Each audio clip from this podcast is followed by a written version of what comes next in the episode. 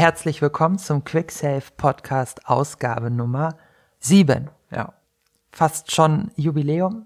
Heute reden wir über ein Thema, das eine gewisse Aktualität besitzt. Äh, da da jetzt ein neuer Titel erschienen ist, heute reden wir über das Mass Effect Franchise. Also die Community äh, streitet sich ja oder hat sich darüber gestritten, welcher Mass Effect Teil besser sei, der erste oder der zweite. Ja. Was den dritten Teil betrifft, waren sich eigentlich alle einig immer darüber, dass das ein Spiel von der Stange ist, das keinen Mehrwert bietet. Ich würde sogar so weit gehen zu sagen, es ist zu sehr dem Action verfallen.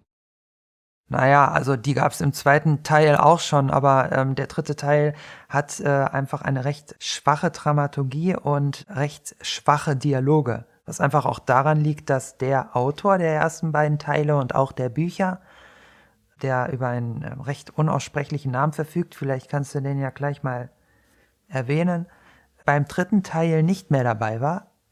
Stattdessen wurde der Titel von jemand anderes geschrieben, äh, der das äh, offenbar nicht so gut beherrscht hat. Und das hat dann einfach dazu geführt, dass das ähm, sich recht billig angefühlt hat, diese Geschichte zu erleben die allerdings auch im dritten Teil durchaus spektakulär inszeniert ist. Also da gibt es jetzt nicht unbedingt eklatante Schwächen im Vergleich zu den ersten beiden Teilen, aber es ist schon so, dass man den ersten beiden Teilen anmerkt, da äh, wurde mit recht viel Liebe versucht, so eine Art neues Star Wars zu erschaffen. Ja. Jedenfalls sind das die Statements, die man ja auch von BioWare immer wieder gehört hat, dass man das wollte. Vielleicht auch aus einer gewissen Not heraus, weil die Leute von BioWare ja vor Mass Effect ein anderes, auch sehr erfolgreiches äh, Rollenspiel gemacht haben, das allerdings im Star Wars-Universum spielte. Mhm. Und äh, wahrscheinlich aus Lizenzgründen oder anderen Gründen, vielleicht auch aus, einfach aus, aus Profitgründen, hatte man sich dann dazu entschieden, ein eigenes Universum zu erschaffen, mit dem man ja auch viel freier dann ist. Man kann jetzt durchaus schon davon sprechen, dass es ähm, die sogenannte Bioware-Formel gab. Eine Formel zur damaligen Zeit der ersten beiden Teile oder auch von Dragon Age der ersten beiden Teile, wie ein Rollenspiel von Bioware auszusehen hat. Äh, jetzt weiß ich nicht, da weißt du vielleicht mehr. Ähm, der Autor Drew Karpyshyn, oder ich weiß nicht, wie er im Englischen ausgesprochen wird. Das ist schon ein ganz gutes Ergebnis. Sind diese Romane zu den Spielen erschienen oder waren sie die Vorlage für die Spiele? Es ist so, dass die Bücher sind zu den Spielen geschrieben worden. Okay. Also während der Entwicklung. Und auch nach der Entwicklung des ersten Teils dann hat der Autor auch der Spieler der von dir erwähnte, weitergeschrieben, dann auch an den Spielen und wieder an weiteren Büchern. Es sind dazu dann natürlich auch noch Comics erschienen, die er nicht geschrieben hat. Die Bücher stecken natürlich voller Informationen und Details, auch was die einzelnen Charaktere betrifft. Mhm. Nicht nur was die übergreifende Geschichte mit den Reapern, die die Menschheit, das Universum, Galaxie und so weiter bedrohen, betrifft. Also alles wird auch in den Büchern behandelt, besprochen und das hat äh, recht ähm, gut funktioniert. Das Buch wurde auch gerne gelesen, also auch gut rezensiert. Was äh, auch äh, gut funktioniert hat, also ein neues Universum zu erschaffen und auch eine Community aufzubauen, die dieses Universum nicht nur mag, sondern halt liebt und äh, nicht genug davon bekommen kann. Und das ist äh, eine beeindruckende Leistung, die aber ganz, ganz stark, wie man dann ja auch später sieht, beim dritten Teil, wo es ja dann wieder nicht funktioniert, dem Autor zu verdanken ist, dem Leadwriter. Den, großen Vorteil, den Bioware-Spiele für mich haben, ist halt dieses freie Entscheiden in, in den Dialogen, wie stelle ich mich gegenüber einer anderen Macht, wie stelle ich mich gegenüber dem Rat, das hat alles, man, man hat Einfluss auf diese Geschichte. Also man kann sich gut, böse, man hat ein Moralsystem, soweit ich weiß, mit drin, so ein bisschen. Wie stellt man sich gegenüber diesen unterschiedlichen Fraktionen? Man kann auch teilweise auswählen, wo fliege ich jetzt als erstes hin und was mache ich jetzt als erstes. Und das hat auch wiederum Aufwir Auswirkungen auf die Fraktionen etc.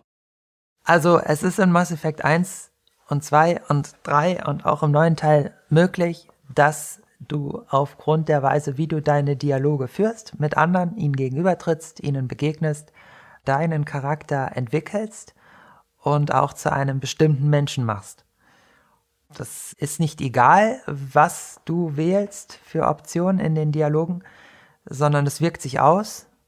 Äh, und je nachdem, ob du mit den Menschen eher auf niederträchtige Weise umgehst oder ob du eher wohlwollend mit ihnen umgehst, wirst du entweder zum Abtrünnigen oder zum Vorbild. In dem Moralsystem ist das dann entsprechend abgebildet als ein blauer Balken, der sich immer weiter erhöht, und ein roter Balken. Aber es erhöhen sich beide Balken, ähm, je nachdem, wie du deine Dialoge führst. Also es kann zum Beispiel auch sein, dass du sowohl äh, häufig ein Vorbild bist, als auch häufig abtrünnig.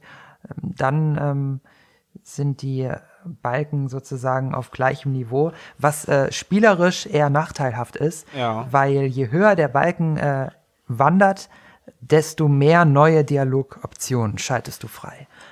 Ähm, das ist dann halt so, dass wenn du besonders abtrünnig bist, dann äh, erhältst du sehr viele neue interessante Dialogoptionen, wo du noch abtrünniger sein kannst. Und das äh, ist natürlich etwas, was auch die Identifikation mit dem Charakter, den du spielst, mit äh, Shepard erhöht oder eben die Identifikation verstärkt. Mhm. Aber es ist halt äh, so, dass Mass Effect halt sehr gut daran ist, auch äh, Charaktere wirklich ähm, tief zu zeichnen, auch die Beziehungen der Charaktere untereinander. Das ist äh, vielleicht auch der Grund, warum für viele, also besonders halt auch auf Kritikerseite, der zweite Teil der beliebteste ist, weil der zweite Teil etwas tut, was bei den anderen Teilen, allen anderen Teilen, sowohl den ersten, dritten als auch dem neuen Teil, äh, wieder zurücktritt und etwas anderes in den Vordergrund stellt, nämlich ähm, die Beziehungen der Charaktere zueinander. Das ist zwar in den anderen Spielen kommt das natürlich auch alles vor und das ist ja auch etwas, was Mass Effect so besonders macht oder auszeichnet oder auch beliebt macht, aber es ist halt so, dass die übergreifende Geschichte, dass äh, die Reaper eben die Galaxie bedrohen, äh, dass die im zweiten Teil eher zurücktritt. Da gibt es eine Bedrohung, durch eine außerirdische Rasse, die ihrerseits von den Reapern instrumentalisiert wurde und wird und dann die Normandie SR2 angreift. Das passiert dann eben am Anfang des Spiels, so geht das los. Ist ein recht spektakulärer Prolog. Am Ende wird eben genau dieses Schiff äh, wiederum angegriffen und besiegt.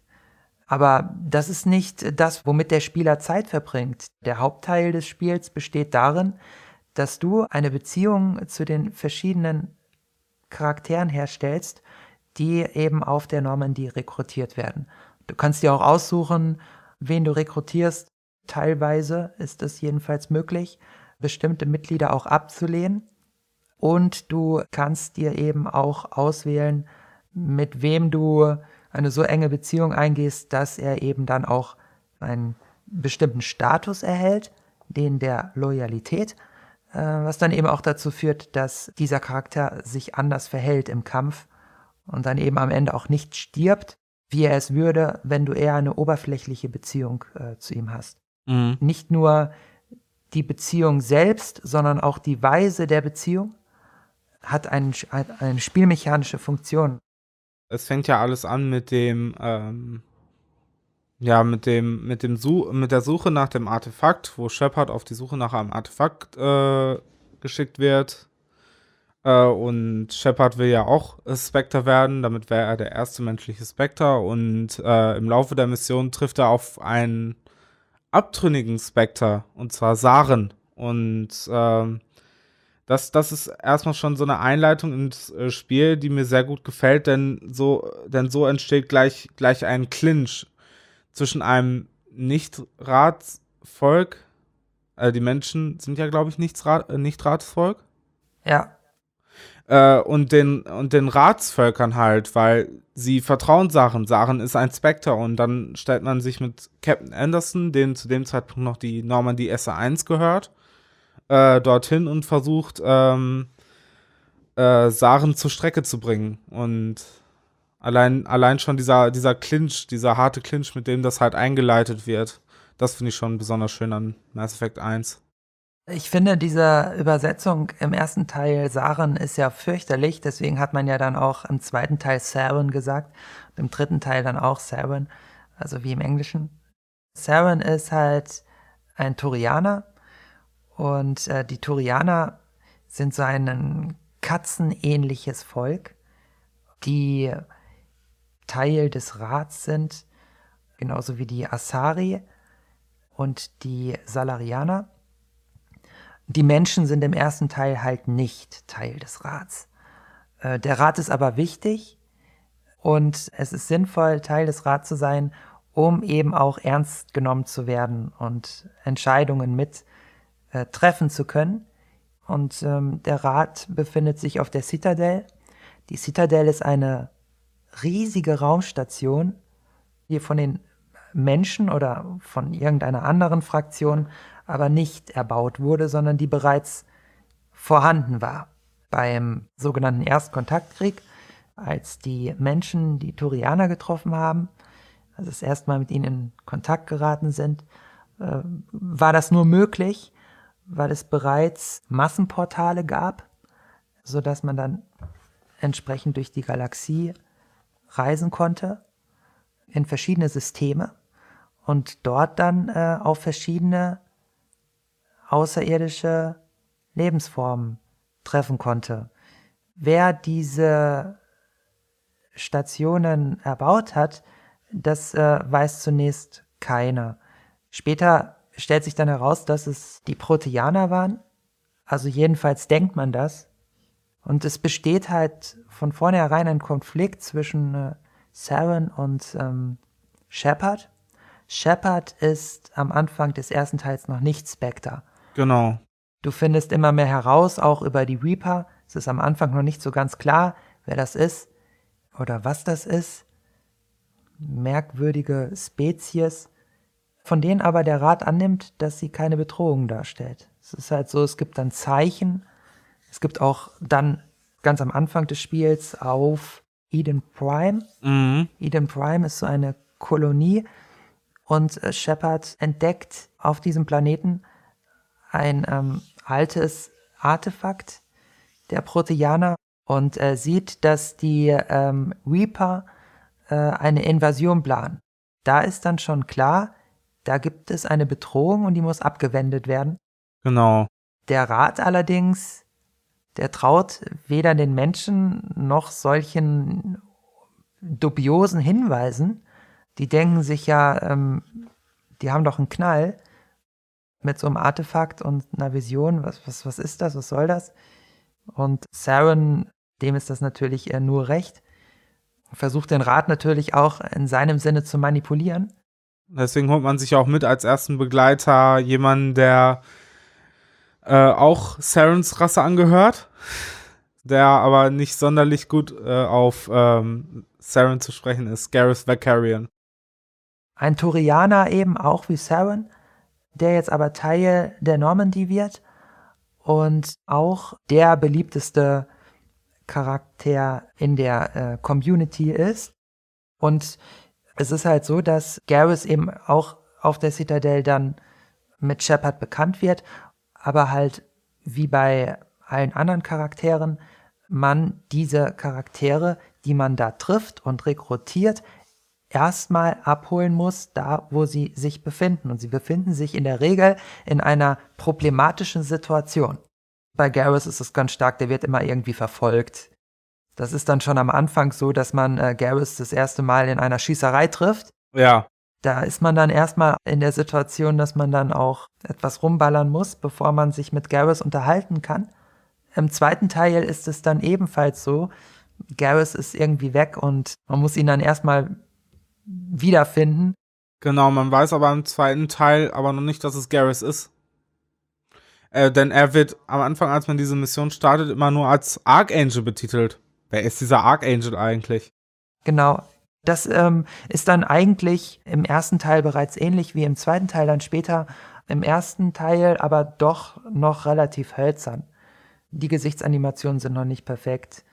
Es wirkt alles noch relativ statisch, oft auch. Ja. Aber man spürt schon heraus, äh, dass Mass Effect äh, was Großes ist. Besonders weil halt auch die Reaper äh, großartig inszeniert werden bereits. Riesige Raumschiffe, die da äh, über der Kolonie schweben. Ja.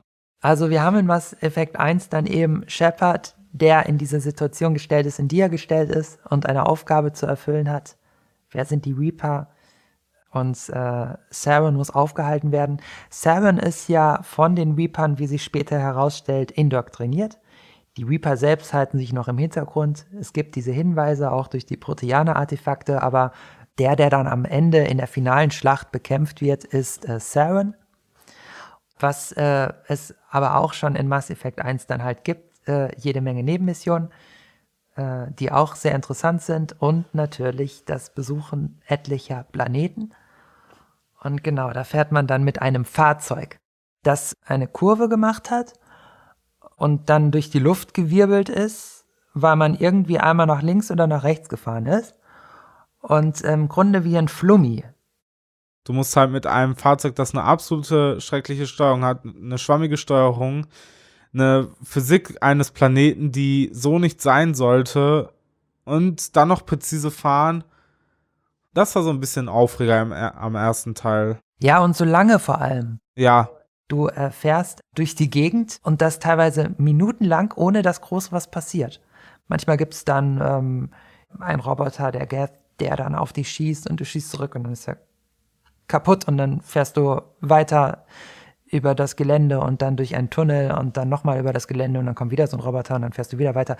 Und das minutenlang teilweise. Da ist jetzt gar nicht so viel Abwechslung dabei. Aber ja, du hast eben nur dieses Fahrzeug, du hast diese schön gestaltete Landschaft damals schon. Genau. Und den Soundtrack vor allem.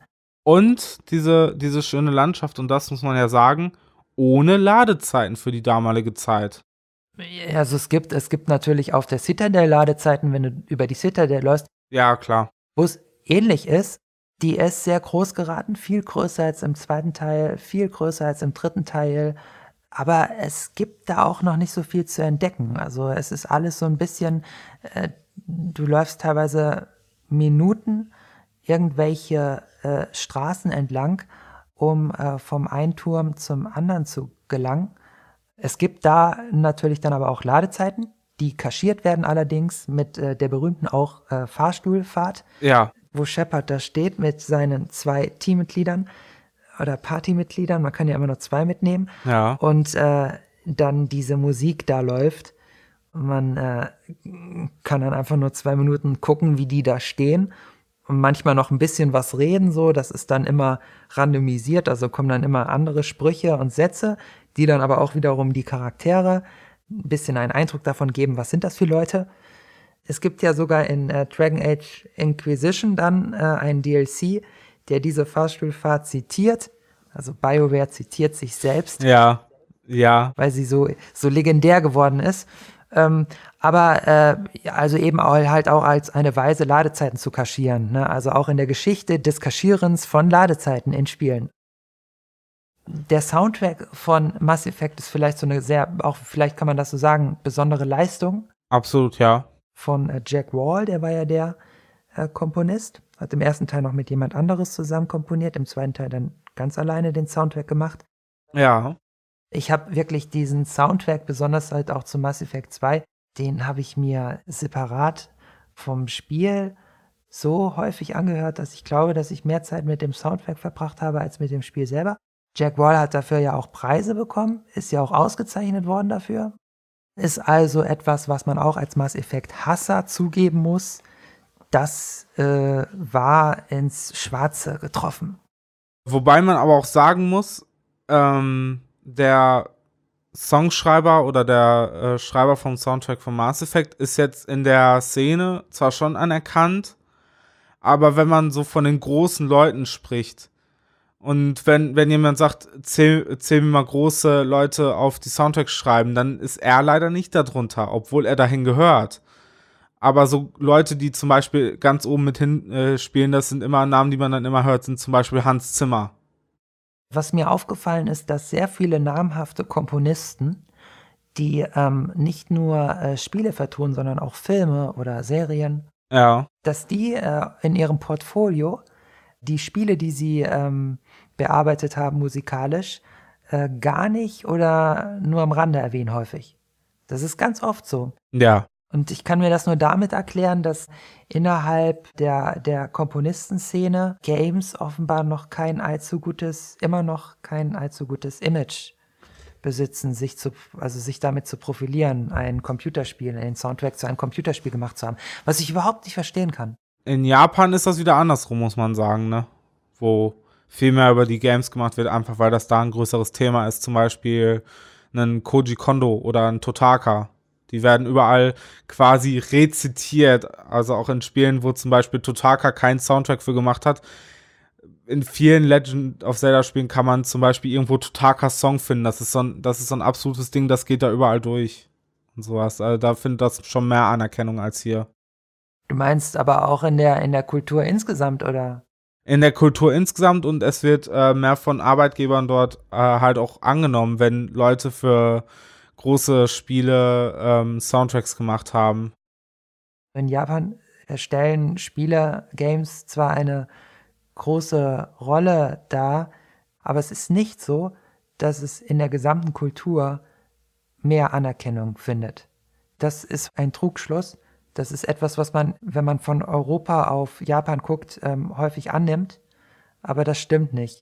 Man stellt es sich halt immer vor, wenn man halt so Bilder aus äh, Tokio sieht, halt besonders aus ähm, Akihabara, was ein Viertel ist, was sich nur mit Popkultur und Games umgibt. Das ist halt immer so eine Vorstellung, die man dann, die man dann schnell bekommt, dass Games dort mehr zur Popkultur und zum Mainstream gehören das ist ein großer Teil der Popkultur und des Mainstreams und da wird total viel gespielt. Aber es ist nicht so, dass Games dort mehr kulturelle Anerkennung genießen.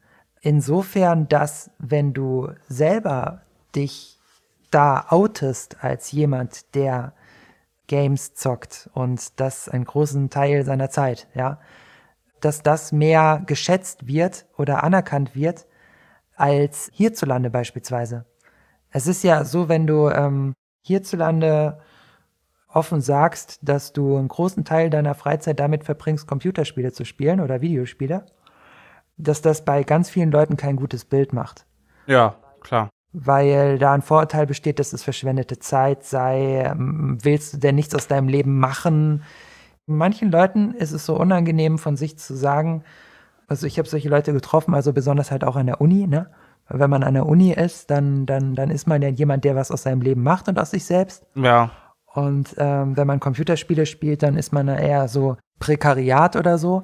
Und äh, denen ist es äh, so unangenehm gewesen, von sich zuzugeben, dass sie solche Spiele zocken, wie ähm, dass sie irgendwie Pornografie schauen oder so. Denen ist es genau, wäre das genauso peinlich gewesen, wie das zu sagen.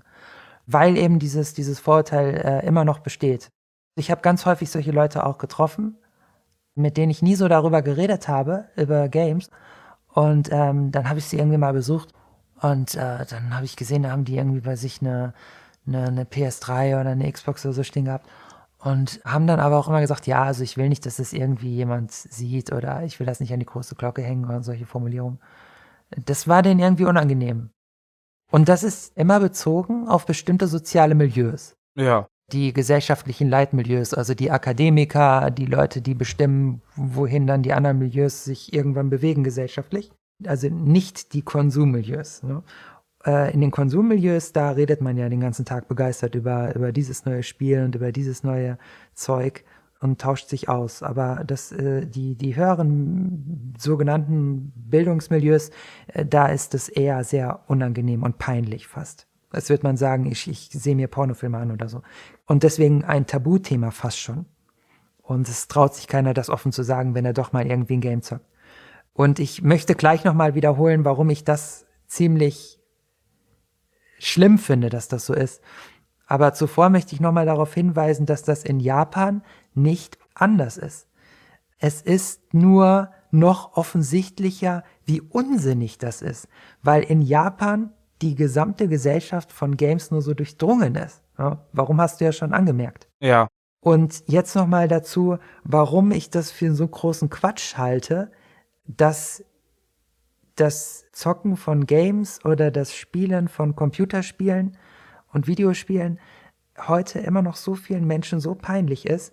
Ähm, ich halte das deswegen für Quatsch, weil Computerspiele in der Bildung sozusagen angekommen sind. Das war ja lange Zeit beim Film auch umstritten. Ja. Stellt der Film etwas dar, worüber man ähm, im Bildungsmilieu überhaupt sprechen kann? Gehört er zur Bildung? Ist er sozusagen Kunst? Das ist sehr lange umstritten gewesen. Und äh, heute steht das außer Frage, dass das so ist. Und es gibt eine Filmwissenschaft und ähm, sich über Filme auszutauschen, sich mit ihnen zu beschäftigen, über sie Bücher zu schreiben, wie ich das gemacht habe, obwohl es gibt ja nur drei, drei Filme in, den, in dem Buch. Das, das, das äh, vierte äh, ist ein Computerspiel und das ist zwei Drittel des gesamten Buches. Habe ich aber auch bewusst so gemacht, weil ich damit ein Statement setzen will.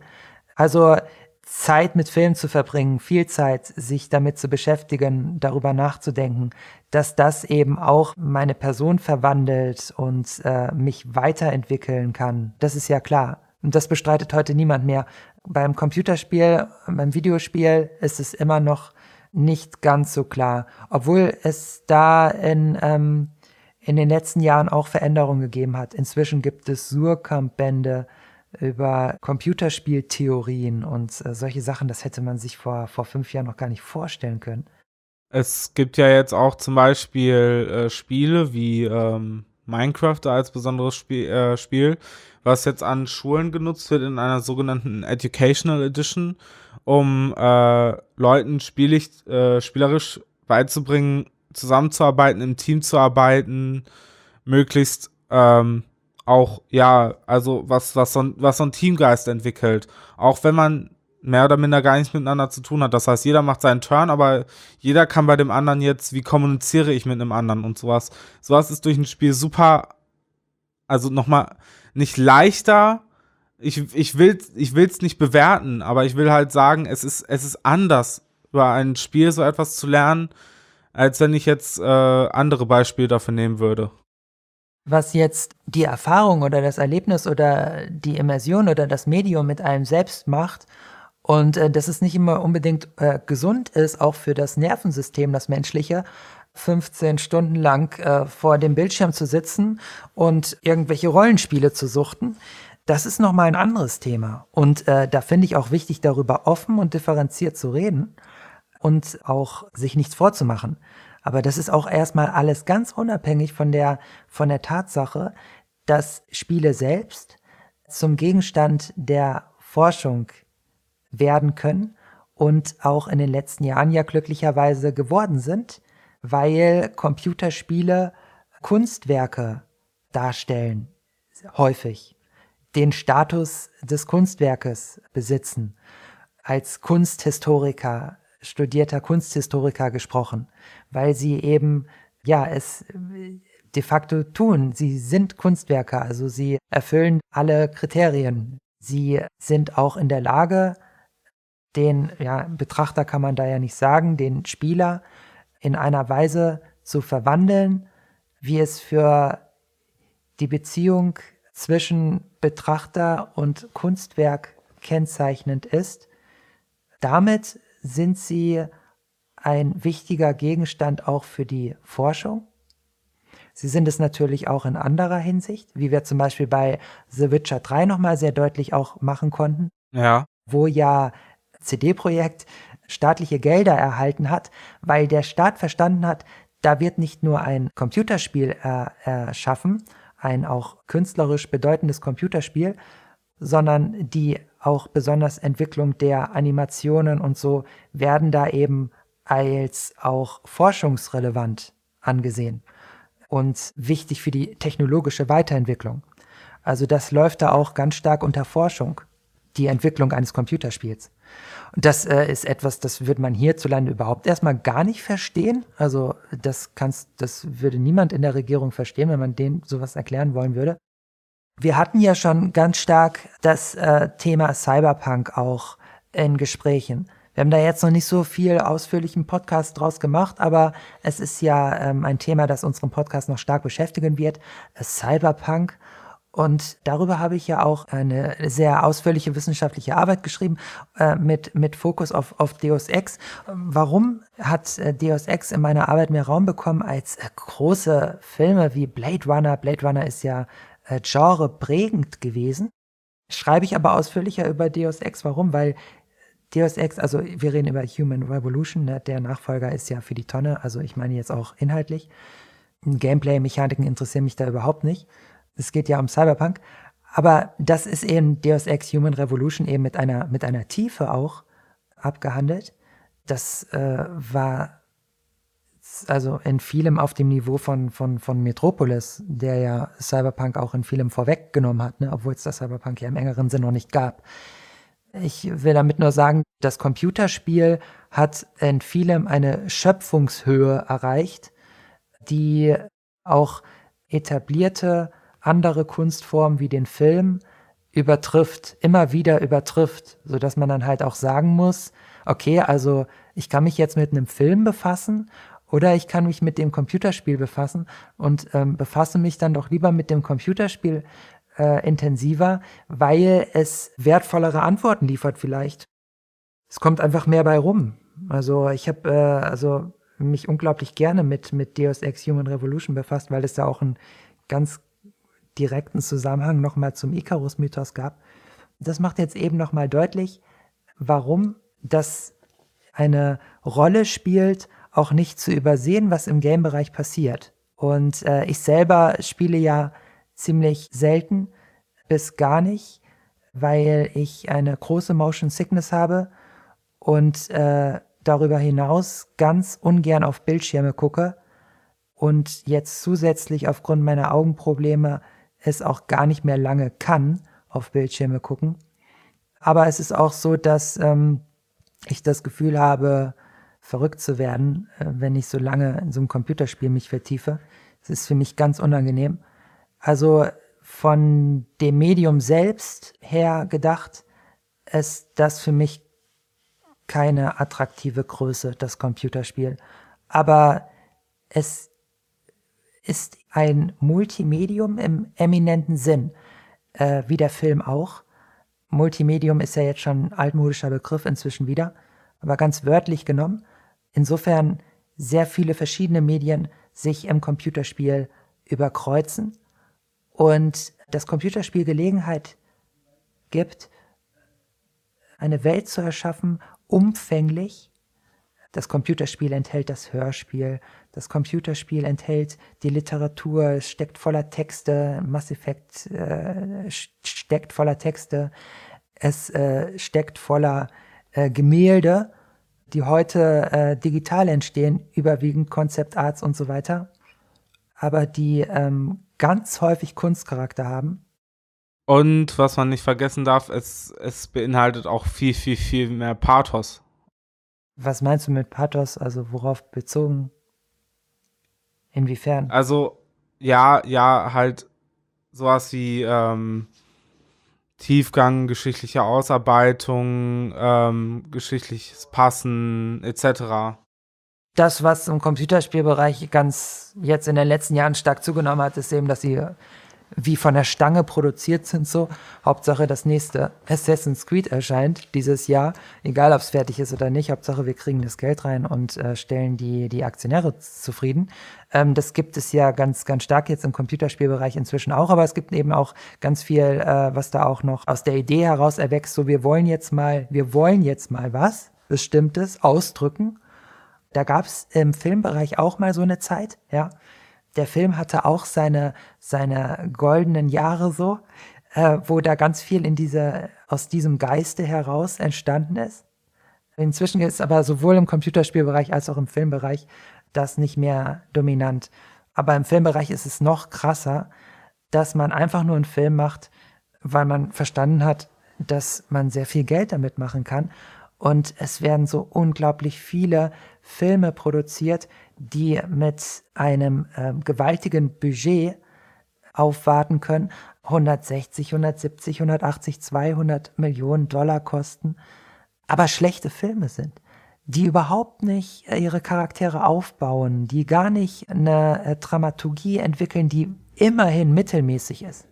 Wie man einen Film produziert, einen guten, einen sehr guten Film produzieren, ist heute eigentlich kaum noch Kunst, insofern, dass so stark von so vielen intelligenten Menschen durchdrungen wurde, was einen guten Film ausmacht. Und ähm, man muss das nur lernen, dann kann man einen guten Film produzieren. Und ja, es ist interessant, dass Menschen ja über ein, über ein, ein gewaltiges Budget, über ein gewaltiges Budget verfügen können oder ihnen das zur Verfügung gestellt wird. Und dann machen sie auf eine so stümperhafte Weise Filme, die die Grundregeln missachten äh, und deswegen auch nicht wirklich die Betrachter binden, emotional anrühren oder ihnen das Gefühl geben, sowas habe ich noch nicht gesehen, erlebt. Das war jetzt eine intensive Erfahrung und ich habe die letzten zweieinhalb Stunden oder zwei Stunden oder anderthalb Stunden meines Lebens nicht irgendwie verschwendet oder so. Im Computerspielbereich nimmt das auch immer stärker zu. Das ist aber so, dass es im Computerspielbereich noch wesentlich seltener ist. Einfach weil das Medium noch nicht so alt ist. Aber auch schon, äh, wo ich dann wieder einschreite, wesentlich öfter.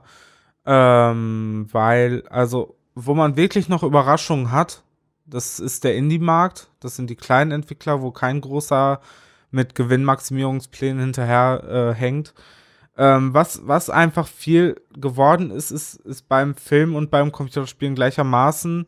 Man will alles simpler gestalten für die breiteste Masse und äh, bei dieser Simplizität darf dann, darf dann halt auch die Linearität nicht fehlen, denn das äh, geht nach der Meinung vieler, vieler Gewinnmaximierer einher, dass Sachen, die simpel sein müssen, auch gleichzeitig linear sein müssen. Das ist auch ein ein Fehler, der Mass Effect 3 passiert ist, äh, meiner Meinung nach, oder auch ein Fehler, der Assassin's Creed passiert ist, wobei man jetzt dabei merkt, äh, die Fans schreien auf. Ubisoft sagt, okay, wir nehmen uns ein Jahr länger Zeit. Was meinst du denn mit Simplizität jetzt? Das habe ich nicht ganz verstanden. Es, es, es muss alles simpler werden, damit man einen Massenmarkt erreicht. Es muss alles simpler, gleich durchschaubar sein. Es muss alles, äh, darf nicht mehr groß aus der Reihe schreiten. Es muss alles äh, erblickbar, Tutorial etc., dies und das und jenes. Und im Endeffekt, was jetzt auch neu ist, sind halt Filme, oder Spiele, die wie Filme aufgebaut sind. Das heißt, du drückst zwischendurch mal ein paar Tasten, erlebst aber eigentlich einen Film. Und das ist diese Simplizität und auch Linearität. Du kannst halt nicht mehr so einschreiten und, ähm, und selber das bestimmen und folgst eigentlich ein, einfach nur irgendeiner linearen Handlung. Ja, das sind ja völlig zwei unterschiedliche Sachen, die du da erwähnst. Das stimme ich dir nicht zu, weil es gibt äh, Computerspiele auch hier wie, ähm, wie heißen die noch alle? Ich sagte ja nicht, dass es nur noch so ist. Ich sagte, ich sagte nur, dass es mehr wieder so wird. Es gibt Computerspiele, wo du wirklich nur ähm, ein paar Tasten drückst und dich dann durch einen interaktiven Film im Grunde bewegst und die aber sehr packend sein können. Ja, natürlich. Es ist auch was, was anderes ähm, als äh, Linearität, äh, was dazu führt, dass äh, Geschichten häufig nicht packend sind, sowohl beim Film als auch beim Computerspiel. Äh, das ist häufig eher zu wenig Linearität, insofern da ganz einfache dramaturgische Regeln missachtet werden, wie man eine Geschichte aufzubauen hat. Wenn du mal die klassische Heldenreise nimmst, ne, wie sie, also wie jetzt, wie Star Wars das typisch ist von, von George Lucas, hat sich da ja ganz stark an die Heldenreise von äh, Joseph Campbell orientiert, die er in ähm, seinem Heros in tausend Gestalten, seinem epochemachenden Werk der Mythenforschung äh, niedergelegt hat, mhm. äh, hat er sich stark orientiert und seine Filme so aufgebaut. Und ähm, das funktioniert. Das funktioniert bis heute. Wenn du diese Regeln missachtest, dann ähm, hast du schon mal wesentlich weniger Kinokarten verkauft. Und äh, das äh, trifft aber auf, auf alles zu, auf jede Geschichte, die du erzählst. Auch wenn du immer wieder überrascht, Game of Thrones ist ein Beispiel dafür. Game of Thrones ist eine Serie, die immer wieder überrascht. Du hast da immer wieder Szenen, deswegen ist es wahrscheinlich auch so beliebt, wo du denkst, passiert das gerade wirklich? Du denkst, der hat ihn jetzt besiegt und auf einmal dreht er sich um und, und drückt ihm die Augen raus und äh, quetscht ihm das Hirn aus dem Schädel. Äh, das ist etwas, was jedem klassischen dramaturgischen Verlauf äh, widerspricht und ganz mit unseren Erwartungen bricht und deswegen uns so erschreckt. Das ist so krass. Da kommt einfach jemand, schlägt einfach mal kurz den Leuten die Köpfe weg und geht dann weiter. Das ist so überraschend äh, weil man damit nicht rechnet. Das bricht mit unseren Erwartungen. Aber trotzdem ist es so, dass Game of Thrones ganz viele Grundregeln, wie man Charaktere aufbaut, dass wir äh, eine Vorstellung von ihnen bekommen und uns auch mit, also sie einschätzen können, uns mit ihnen identifizieren, die Beziehung zueinander äh, einschätzen können, die sie zueinander haben und dass wir eine, eine, eine innere Landkarte auch äh, bekommen von der Welt, in der sich das Ganze zuträgt. Das sind alles so Sachen, die da äh, beachtet werden. Deswegen ist Game of Thrones äh, eben die Serie, die erfolgreichste, die es jemals gegeben hat. Wenn du zum Beispiel also ein, das Fantasy-Pendant zur, zur alten, zur ersten Star Wars-Trilogie wäre dann wahrscheinlich die, die erste Mittelerde-Trilogie, die Herr der Ringe-Trilogie, die auch nicht nur den Gesamtverlauf der drei Filme, insgesamt den Bo der Bogen, der sich über diese Filme spannt, sondern auch, wenn du den einzelnen Film nimmst, die Dramaturgie ist im Grunde immer dieselbe bei jedem der drei Filme. Und das ist ein Verlauf, der, obwohl er schon in fast identischer Weise in unzähligen anderen Filmen zuvor benutzt wurde, einem höchst geradlinigen Voraus absehbaren Rezept folgt, wie man äh, äh, Dramaturgie gestaltet.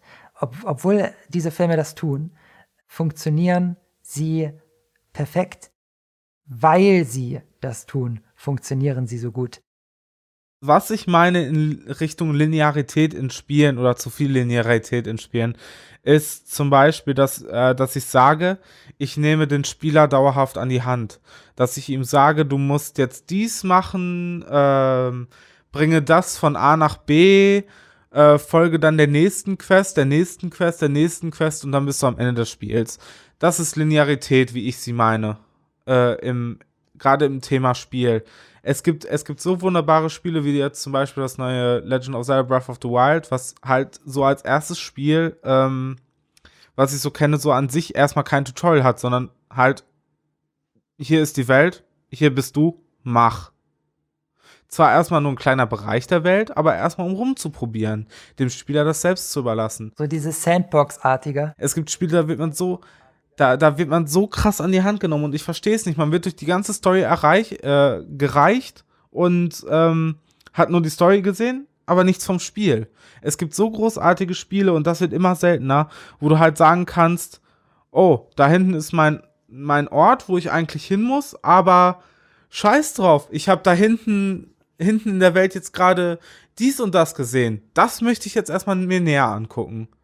Das ist viel zu selten geworden. Und, da, und das ist halt zu viel Linearität, wenn ich sage, du nimmst den Spieler zu sehr an die Hand. Du führst ihn einfach nur durch die Geschichte und gut ist. Das ist etwas, äh, wo, wo, wo fehlende Tiefe ist, wo zu viel Linearität meiner Meinung nach ist. Also eine Linearität im anderen Sinne. Es folgt zwar immer noch der klassischen Heldenreise, aber es bricht's auf. Es denkt außerhalb dieser Box. Es, es, es schafft dazu. Das, das ist ganz viel verschiedenes Zeug, was du da zusammenwirfst. Ich glaube auch nicht, dass es für eine Kritik taugt, weil, äh, also erstmal außerhalb dramaturgischer Regeln etwas zu probieren, das habe ich ja eben gesagt, funktioniert einfach häufig, jedenfalls bei den meisten Leuten nicht und ist der Grund, warum viele Filme und vielleicht auch Spiele nicht so erfolgreich sind, jedenfalls nicht bei der breiten Masse, weil man eben nicht die Knöpfe drückt, die man drücken muss, um gewisse Leute zu erreichen. Das heißt nicht, dass diese Leute jetzt alle dumm sind oder einfach nur casual und sich nicht wirklich einlassen oder interessieren oder so. Es hat damit überhaupt nichts zu tun. Das ist einfach nur etwas, was uns allen gemeinsam ist, äh, worauf wir als Menschen reagieren. Es gibt natürlich immer auch spezielle Interessen so, die man haben kann, die man an einen Film oder ein Computerspiel heranträgt. Und äh, deswegen gibt es halt auch Spieler für extreme Erscheinungsformen des entsprechenden Mediums. Das ist natürlich so. Das ist besonders im, im Indie-Bereich bei den Computerspielen ja auch wirklich sehr schön, weil da ganz viele neue Sachen auch ja nicht nur ausprobiert werden, sondern auch entdeckt werden, die dann durchaus auch äh, Eingang finden in größere Produktionen. Das äh, hat also sehr stark auch experimentellen Charakter. Im, Im Filmbereich ist das viel weniger der Fall inzwischen. Es war im Filmbereich aber auch mal anders. Also das, das Computerspielmedium durchläuft da eine ähnliche Entwicklung wie der Film, ist halt nur zeitverzögert, weil es noch ein wesentlich jüngeres Medium ist als der Film natürlich. Aber was du sagst mit, mit, der, mit der Linearität im Sinne von der Spieler wird zu sehr an die Hand genommen, das taugt gar nicht für eine Kritik, wie gesagt, deswegen, weil du da aus einem ganz speziellen Interesse heraus sprichst und nicht aus diesem Interesse heraus äh, glaubwürdig verurteilen kannst, dass andere Spieler eben andere Interessen verfolgen. Also um das nochmal, um das noch mal kurz dazu zu sagen, um das ein bisschen deutlicher zu machen, Mass Effect nimmt äh, den Spieler auch ziemlich stark an die Hand, wenn du das jetzt mit Zelda-Spielen äh, vergleichst. Egal, ob du das neue Breath of the Wild nimmst oder ob du schon Ocarina of Time, äh, Times nimmst oder ob du irgendein, kannst sogar Assassin's Creed nehmen. Also äh, Mass Effect ist sehr geradlinig. Ist schon der erste Teil. Ähm, Im zweiten Teil wird es noch deutlicher, der ja der vielleicht beliebteste Teil ist, ist der geradlinigste Teil. Aber gerade deswegen, weil er sich ganz stark konzentriert auch auf seine Stärken, Charaktere so darzustellen und Beziehungen so darzustellen, dass ich sie nachvollziehen kann, dass ich sie spüren kann, dass sie eine gewisse Plastizität bekommen, etwas Haptisches, etwas Greifbares. Weil eine Computerspielerfahrung ist ja erst einmal eine höchst abstrakte Erfahrung. Ich sitze vor einem Bildschirm. Ja. Und deswegen würde ich sagen, dass das mit der, mit der Geradlinigkeit, die Geradlinigkeit ist da eher eine Bedingung für die Immersion auch. Und übrigens, was diese, diese Optionen betrifft, die man in den Dialogen hat, die bewirken ja meistens nicht wirklich etwas, sondern es ist eher so, dass man den, dass der Anschein erzeugt wird, als würde das jetzt maßgeblich den Verlauf beeinflussen. Aber am Ende gibt es da zwei, drei verschiedene Abweichungen, aber äh, großartig ändert sich nichts. Servan ist am Ende tot. Beim dritten Teil ist es ein bisschen so eine Sache. Shepard stirbt am Ende in jedem Fall und äh, alles wird zerstört. Im zweiten Teil ist es so, dass äh, diese Bedrohung äh, vernichtet wird und dann sterben vielleicht ein paar Crewmitglieder oder sie überleben, aber das ändert ja nichts Substanzielles. Also es gibt da nur so ganz kleine Abweichungen, die sind minimal.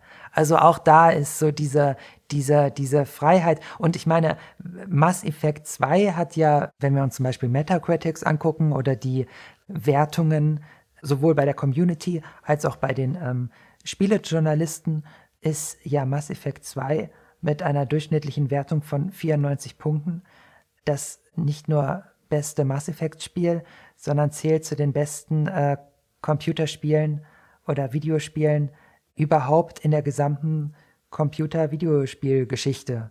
Ist aber ein sehr geradliniges Action-Rollenspiel.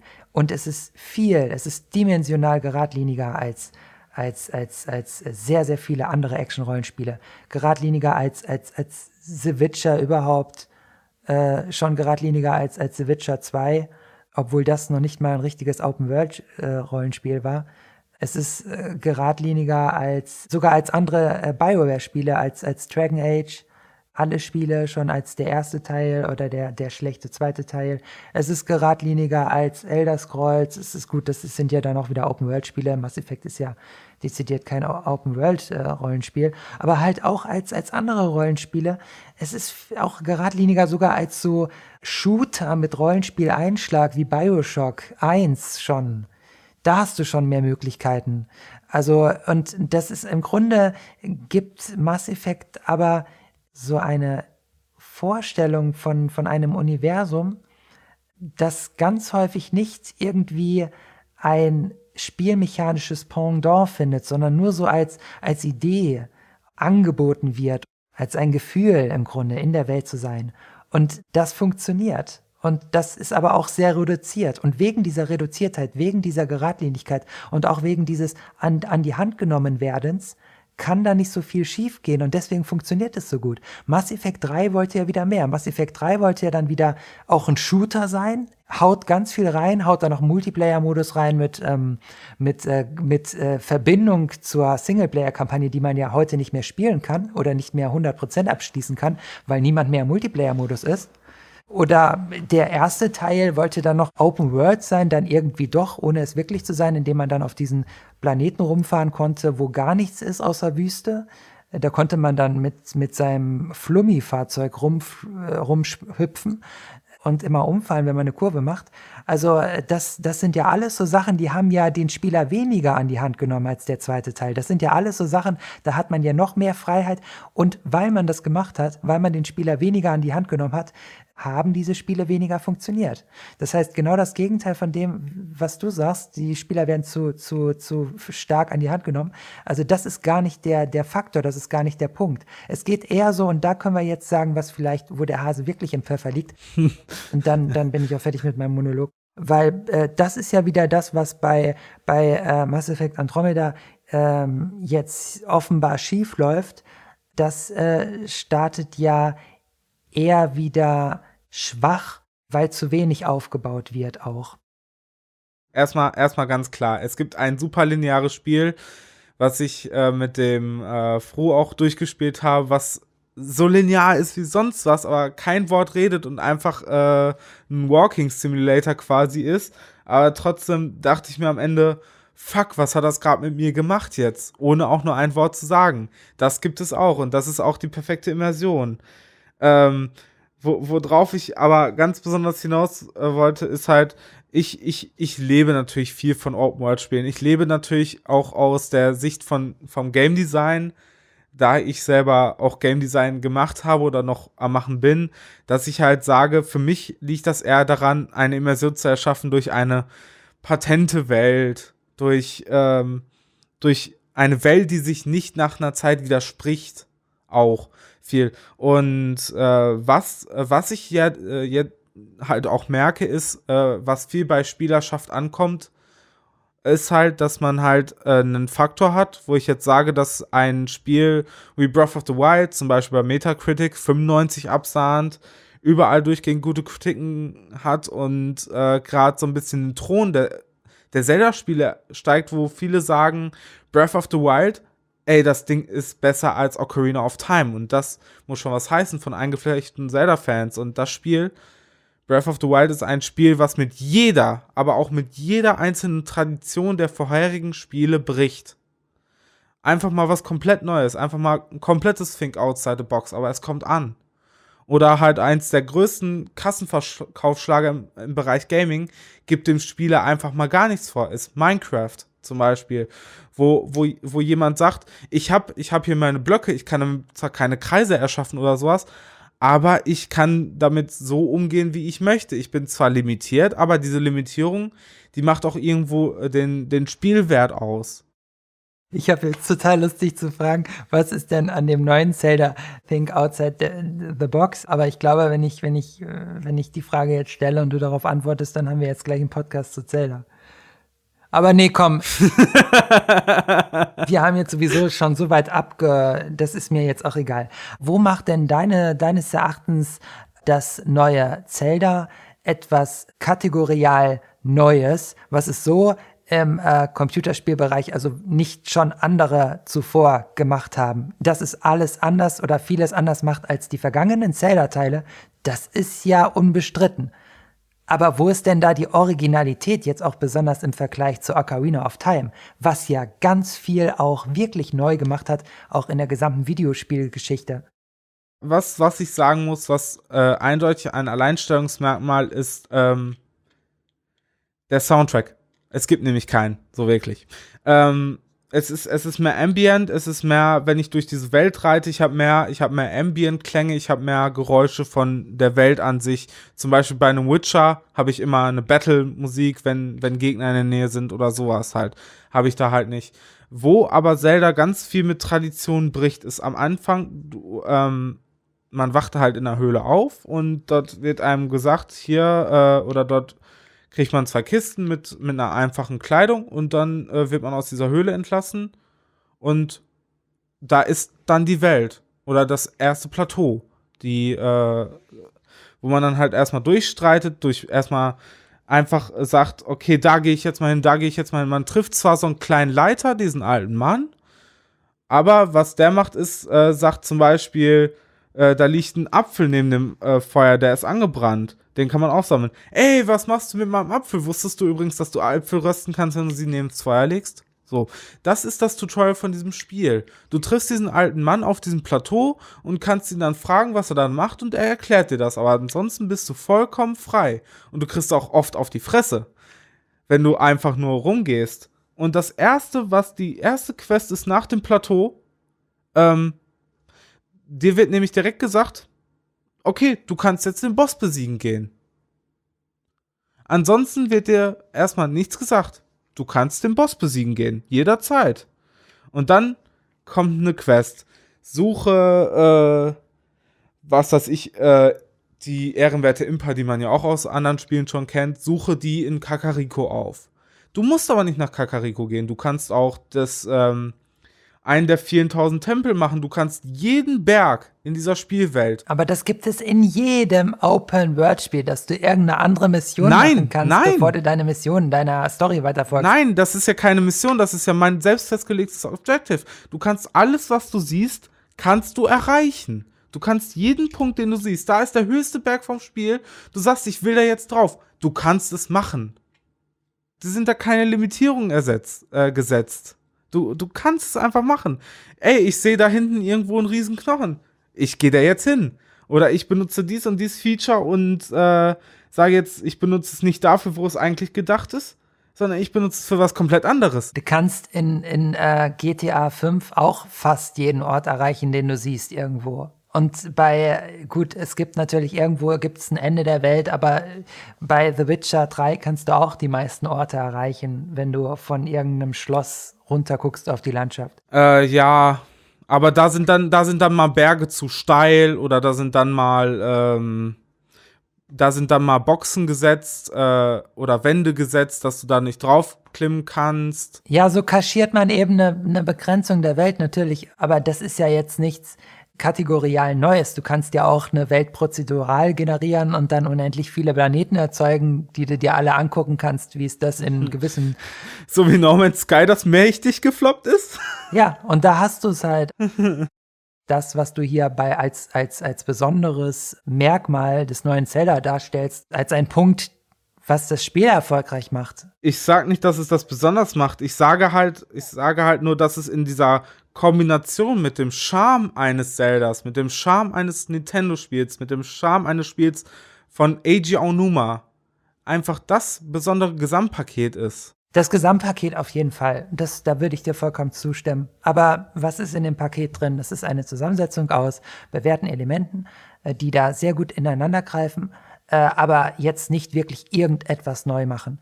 Bei No Man's Sky hast du ja ein hervorragendes Beispiel, dass du große Welten, jeden Planet, den du irgendwo siehst, den kannst du auch besuchen und darauf rumlaufen und das Spiel ist scheußlich gewesen. Also das kann kein Punkt sein, der für sich genommen ein Spiel großartig macht, sondern kann auch ein sehr langweiliges Spiel kennzeichnen. Und wiederum andere Spiele wie The Witcher, wo es eben diese Begrenzung gibt, die dann mehr oder weniger gut oder schlecht kaschiert werden, aber trotzdem ein großartiges Spiel ist. Ja, absolut ist Witcher ein großartiges Spiel. Bei Breath of the Wild hast du natürlich diese äh, perfekt polierten Spielelemente, Gameplay, Mechanismen, die ineinander greifen was du sagst, äh, dass es keinen richtigen Soundtrack gibt, nur Ambientklänge, das ist so das Gegenteil von Originalität heute. Was hast du denn? Du hast eigentlich generell kaum noch richtigen Soundtrack im Sinne von, da hat jemand was komponiert. Entweder hast du eben ein Orchester, wo alles einfach nur rausgeballert wird, ähm, oder du hast das Ganze genau gleich, nur reduzierter, dann hast du Ambient. Das sind alles, es ist alles dasselbe, es sind alles Klangteppiche. Ja, das sind Texturen.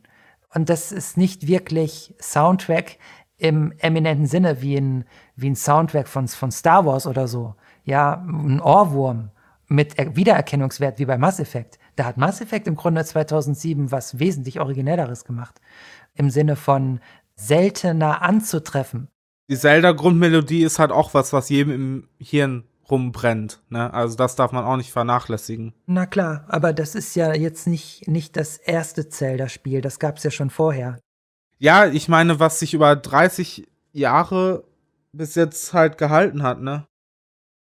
Seit 78. Ja, aber das ist nichts, was Zelda jetzt neu erfunden hat. Nein. Es ist auch nicht gerade etwas Nennenswertes, um eine hohe Wertung, eine, eine hohe Punktzahl, äh, eine gute Spielebewertung äh, zu rechtfertigen, wenn man sagt, da gibt es jetzt halt die Möglichkeit mit den, mit den zahlreichen Bosskämpfen, die ja so repetitiv sind, das ist bei einem Dark Souls-Spiel ja noch wesentlich interessanter. Oder auch bei alten Zelda-Spielen, bei Ocarina of Time sind die Bosskämpfe seltener, aber sie sind Momente, Spielemomente, die im Gedächtnis bleiben und etwas Besonderes waren. Das ist in jedem Fall noch mal was anderes als das, was jetzt das neue Zelda macht. Zelda, dieses neue Zelda hat auf mich einen Eindruck gemacht, so ein derart poliertes Spiel zu sein wie ein Blizzard-Spiel. Ist ein Blizzard-Spiel, ist es was Besonderes? Die haben alle Sp ihre Spiele geklaut. Also wenn jetzt zuletzt nimmst den, den, den Shooter Overwatch, da gab es Sp Spiele, die so ziemlich genau dasselbe gemacht haben. Team Fortress Spiele und so, wo du im Grunde dasselbe bereits hattest. Aber die haben das jetzt so gut poliert, wo alles so gut ineinander geht, dass du in einen Flow kommst und nicht aufhören kannst zu spielen es sind absolut nicht ihre eigenen Konzepte. Da, da muss ich dir ab und zu zustimmen. Aber das, was diese Firmen so besonders macht, das ist irgendwo, wenn man diese Konzepte spielt, aber sich trotz, auch wenn man sich denkt, das ist doch daher und das ist doch daher, trotzdem spielt man es von dieser Firma, weil es ist dieser eigene Charme, was einen irgendwo bindet aus der Kindheitserinnerung, die man vielleicht mit Warcraft 3 irgendwas hat. Oder das erste Legend of Zelda oder sowas, wo man, wo man halt mit groß gewachsen ist. Nintendo hat diesen eigenen Charme oder Blizzard hat einen eigenen Charme, deswegen spielt man auch nur, auch wenn es nur Klone sind oder Anleihen sind, die Sachen von dieser Firma. Naja, weißt du, da wirst du jetzt wieder Sachen zusammen, weil einmal musst du sehen, deine individuelle Kindheitserinnerung, die hängt ganz stark davon ab, wie alt du bist und, und wie lange du spielst und so weiter. Ja, natürlich kann ich nur von mir sprechen da in dem Punkt. Und eigener Charme ist auch so, so eine, so eine, ah, so eine Sache. Ähm, es gibt natürlich Spieledesigner, die richtige Marken in die Welt getragen haben. Also so ein, so ein Silent Hill, das hat natürlich einen Charme, weil es was ganz eigenes hat, was man nicht so ohne weiteres reproduzieren kann. Und dann gibt's dazu eine kleine Demo und äh, die Welt ist äh, begeistert. Und ähm, alle fangen an zu heulen, äh, weil das Projekt auf einmal eingestellt wird und Hideo Kojima äh, keinen Silent Hill mehr macht oder ähm, kein weiterer Silent Hill Teil erscheint. Oh, komplett aus Konami raus ist. Es ist aber auf jeden Fall ähm, da natürlich schon so, dass man sagen kann, da gibt es eine eigene Qualität, die sich aber auch nicht so ohne weiteres erschaffen lässt, sondern die muss man aus sich selbst entwickeln. Diese eigenen Qualitäten, die hängen ganz stark von der Person ab, also die das Projekt leitet oder vom leitenden Spieledesigner. Hideo Kojima hat es eben mit jeder Faser entwickelt. Der hat das aus sich selbst heraus entwickelt. Der hat ganz stark mit Akira Yamaoka zusammengearbeitet, der diesen unglaublich guten Soundtrack zu Silent Hill gemacht hat, der für den Film eins zu eins übernommen wurde. Das hat es nie zuvor gegeben und nie danach äh, in einer Videospielverfilmung. Dass man den Soundtrack eins zu eins übernimmt, weil man wusste, man kann ihn nicht annähernd nochmal erreichen. Da gab es sozusagen eine Zusammenarbeit, die eine ganz enge auch Beziehung darstellte und daher auch etwas Persönliches bekommen hat. Äh, es ist so, dass das Team von BioWare, das ist bekannt bei der Entwicklung von Mass Effect 1 und 2, irrsinnig viel Spaß gehabt hat. Und es ist einfach ein anderes Computerspiel am Ende, auch wenn du konzeptuell vielleicht genau identisch rangehst, wenn ein Spiel mit Freude entwickelt wurde, als wenn es mit Druck entwickelt wurde. Und der Start von Mass Effect 3, der, der Start in der Entwicklung war ja auch deswegen so schnell, dass man bereits mit Mass Effect 3 angefangen hatte, das zu entwickeln, als Mass Effect 2 noch nicht fertiggestellt war, weil so viel Material gekommen ist.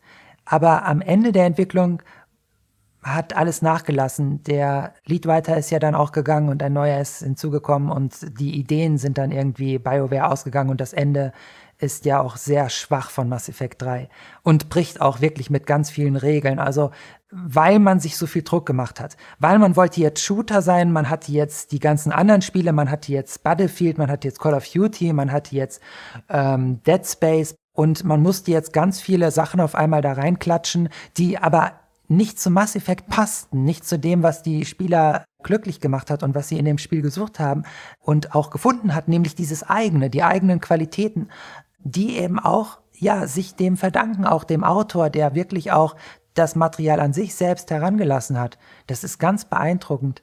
Auch an den Büchern erkennbar, die auch, obwohl sie zu der Entwicklung parallel dazu geschrieben worden sind und kein eigenständiges Oeuvre darstellen, wie bei den Büchern von Sapkowski beispielsweise, trotzdem viel besser sind als beispielsweise die Bücher zu Assassin's Creed. Also das sind auch wirklich gute Bücher, die, die es zu Mass Effect gibt.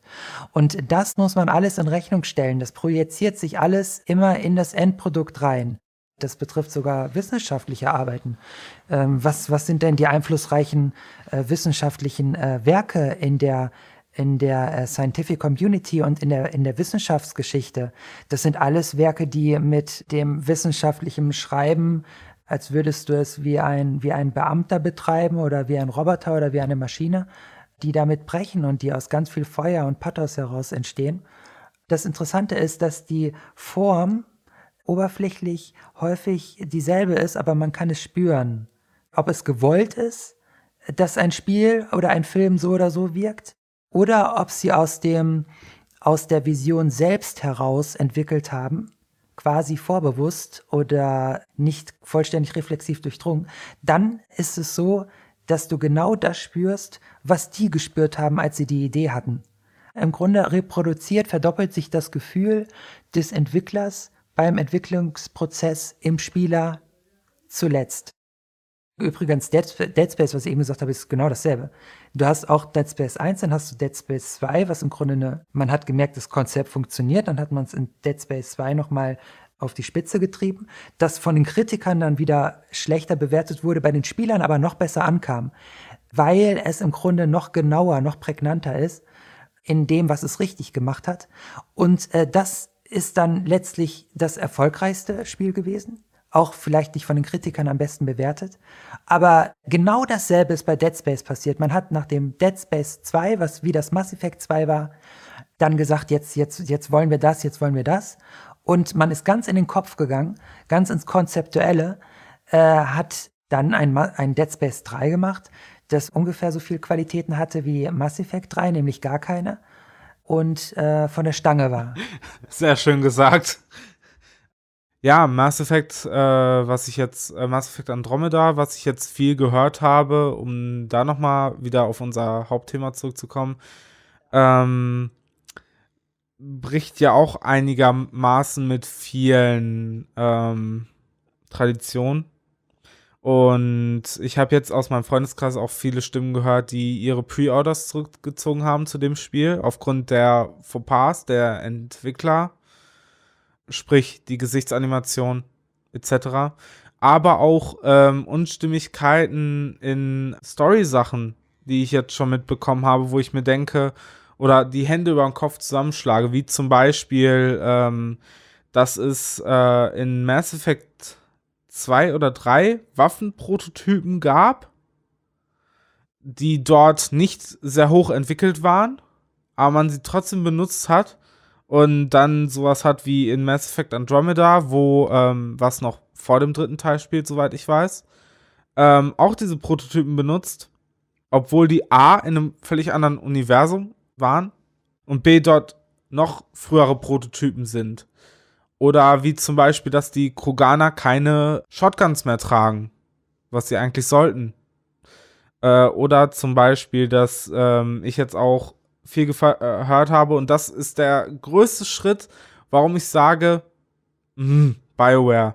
Und zwar ist das so, dass man dort jederzeit jetzt durch ein freieres Skillsystem jederzeit seine Profession wechseln kann. Das heißt, man ist nicht nur einfach Frontsoldat oder Biotika, sondern man kann sich auch einfach umskillen vom Frontsoldaten auf den Biotika. Im alten Teilen wurde das viel dadurch erklärt, da, da, dass man es nicht konnte, dadurch, dass diese jede dieser einzelnen Spezialisierungen einen, einen, einen langen ähm, Trainingsweg hatte oder einen langen äh, Weg des Erlernens ähm, hatte, also eine lange Schulung hatte. Ähm, und dort kann man das einfach so ungeachtet dessen einfach umskillen. Man kann sich halt einen Allrounder bauen, Frontsoldat mit biotischen Fähigkeiten etc. Das ist aber meiner Meinung nach gehört das da nicht hin. Gerade wenn ich, äh, gerade wenn ich vorher so eine großartige Character Progression hatte, die, indem ich das Spiel nochmal komplett anders erlebt habe, wenn ich als Biotika oder als Frontsoldat gespielt habe. Das, das löst sich ja dann so ein bisschen auf oder es, oder die Grenzen verschwinden, eher gesagt. Und das finde ich halt ein bisschen schade. Also erstens, Mass Effect Andromeda spielt nicht vor dem dritten Teil sondern Mass Effect Andromeda spielt 634 Jahre nach der ersten Trilogie, also nach Shepard. Und insofern ist es mit den Waffenprototypen nicht irgendwie unstimmig und dass Kroganer keine Schrotflinten benutzen, das ist auch nicht irgendwie unstimmig, sondern gut möglich, weil es ist ja eine ganze Weile vergangen ne, nach den Ereignissen aus der ersten Trilogie. Deswegen, deswegen, was ich gerade sagen möchte, es sind von mir Vermutungen, die angestellt werden, die erstmal auf den ersten Blick unschlüssig sind. Ja, ich antworte ja jetzt drauf. BioWare kann es mir aber dennoch gerecht machen, indem sie es gut erklären. Das sind ja keine Sachen, die erklärt werden müssen, sondern da trickst du ja eine falsche Erklärung von vornherein heran, wenn du sagst, das äh, spielt jetzt irgendwie vor dem dritten Teil oder so, was ja gar nicht der Fall ist. Das muss man nicht erklären was die Geschichte betrifft mit der Spezialisierung, das ist ein sehr guter Punkt. Das ist aber auch häufig ein Problem bei ähm, schwächeren Rollenspielen oder sogar bei Echtzeitstrategiespielen wie zum Beispiel äh, StarCraft 2. Man hat ja zu dem ersten StarCraft 2 dann noch eine Erweiterung für eine Partei herausgegeben, die dann die entsprechende Kampagne erzählt hat zu den Zergs heißen die, glaube ich, und dann noch ein drittes Darkwarf 2, das die Geschichte um die Protoss erzählt hat. Und da ist genau dasselbe, dass du im Grunde bei ähm, dem zweiten Spiel etwas tun kannst, was du im ersten nicht tun konntest, nämlich du kannst deine Spezialisierung jeden, jederzeit rückgängig machen und andere wählen. Und dadurch bekommen die Spezialisierung etwas Beliebiges, die im ersten Teil noch viel interessanter waren weil äh, sie da eben nicht rückgängig zu machen waren. Das bindet ja viel stärker und man überlegt sich mehr, was man eigentlich will. Genau. Und bei der Geschichte mit kann ich alle Fähigkeiten, die ich da wählen kann oder entwickeln kann für meinen Charakter, kann ich, bin ich zum Schluss so, so mächtig, dass ich alle Fähigkeiten besitze, also diese Tendenz gab es ja auch bei äh, Deus Ex äh, Human Revolution und auch tatsächlich bei The Witcher. Und das ist auch nicht gut, weil dadurch, dass du halt letztlich zum Schluss sowieso alles hast, zwingt dich nur noch darüber nachzudenken, in äh, welcher Reihenfolge willst du es denn jetzt haben, aber nicht, äh, was willst du eigentlich. Ja. Deswegen ist immer das beste Rollenspiel dasjenige, in dem du dich für eine Richtung entscheiden musst und dann eben dann eine bestimmte Entwicklung hast, die nicht beliebig ist und sich deswegen auch gut anfühlt, nämlich als deine Entwicklung anfühlt, die du nachvollziehst in deinem persönlichen Spielerlebnis.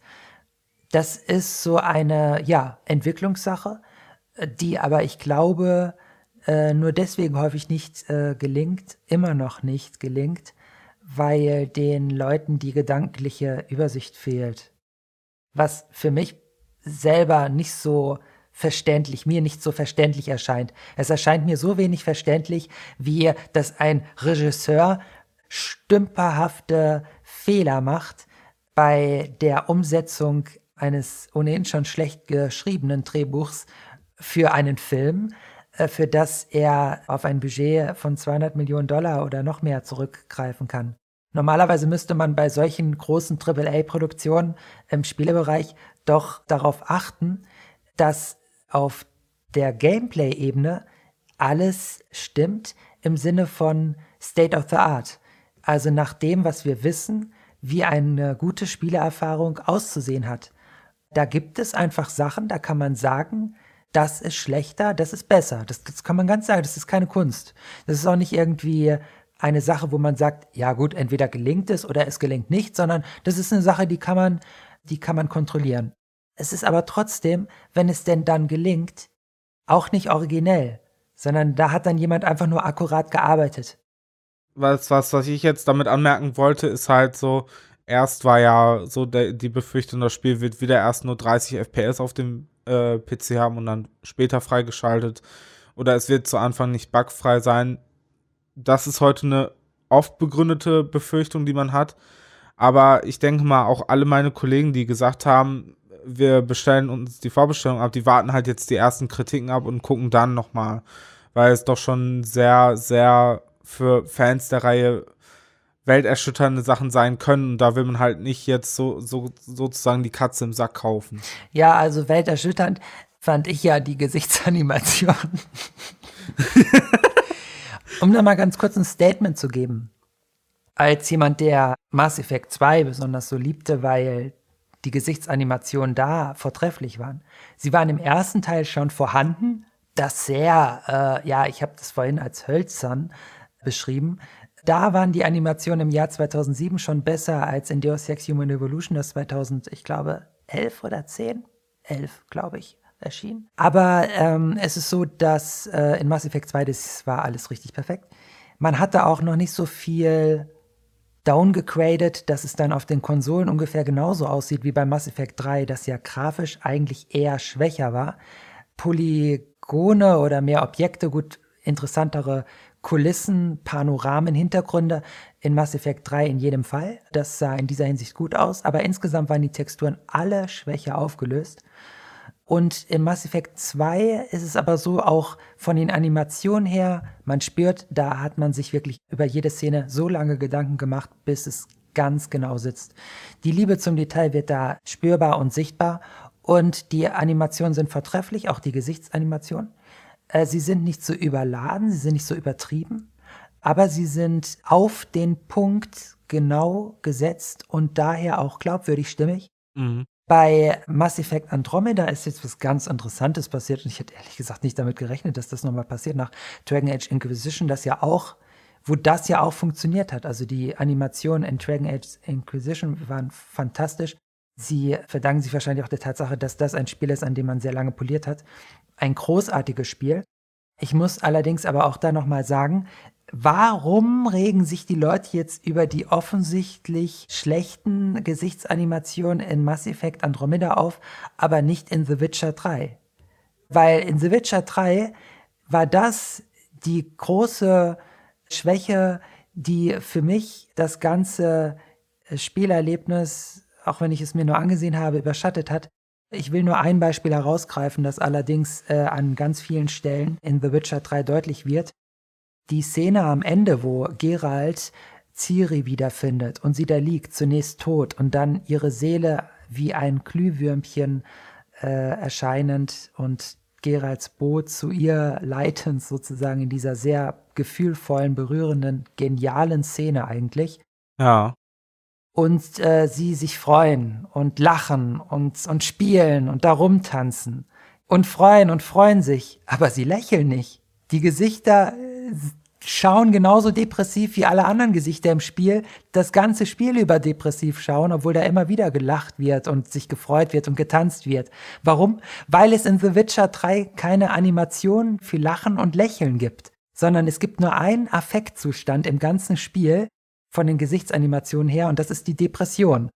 Es gibt da fast keine Gesichtsanimation in dieser Hinsicht, außer ein bisschen hochgezogene oder verkrampfte Wangen oder so ein bisschen da schon Bewegung im Gesicht, aber nicht wirklich äh, unterschiedliche Emotionen. Die fehlen komplett in The Witcher 3 und das ist so überdeutlich in äh, zwei, drei Szenen, so überdeutlich, dass ich wirklich weggucken musste. Ich fand das fast schon peinlich und denke mir, hallo, das ist doch so offensichtlich. Wo ist da die Qualitätskontrolle? Ich meine, dass man das auch nachträglich immerhin nicht rausgepatcht hat. So eine detaillierte, gefühlvolle Szene, wo man denkt, wow, da hat man sich richtig was einfallen lassen. Und dann so einen stümperhaften Fehler dass da Leute lachen und nichts passiert im Gesicht und das so klar gezeigt wird. Aber auch schon am Anfang des Spiels, wo sie sich da freundend lachend begrüßen, äh, die Charaktere, ähm, also auch Jennifer und so da angelaufen kommt und so und ernste Gesichter, in denen sich einfach nichts tut. Und ich frage mich so, hey, okay, also The Witcher 3 wird da als das große, perfekte Rollenspiel gefeiert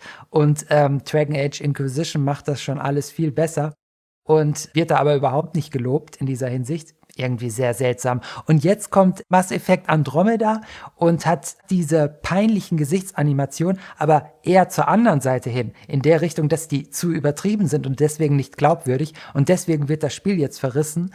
Ich kann das nicht nachvollziehen. Für mich fehlt da völlig die Verhältnismäßigkeit. Ja, und das ist halt so der Punkt, wo, wo ich mir gerade so ein bisschen eine Erklärung so ein bisschen zusammensuche. Und die einzige Erklärung, die ich denke, gefunden zu haben, ist, dass man einfach sagt, okay, BioWare, das ist, das ist der Genre-Veteran, der, der alles sowas schon mal gemacht hat.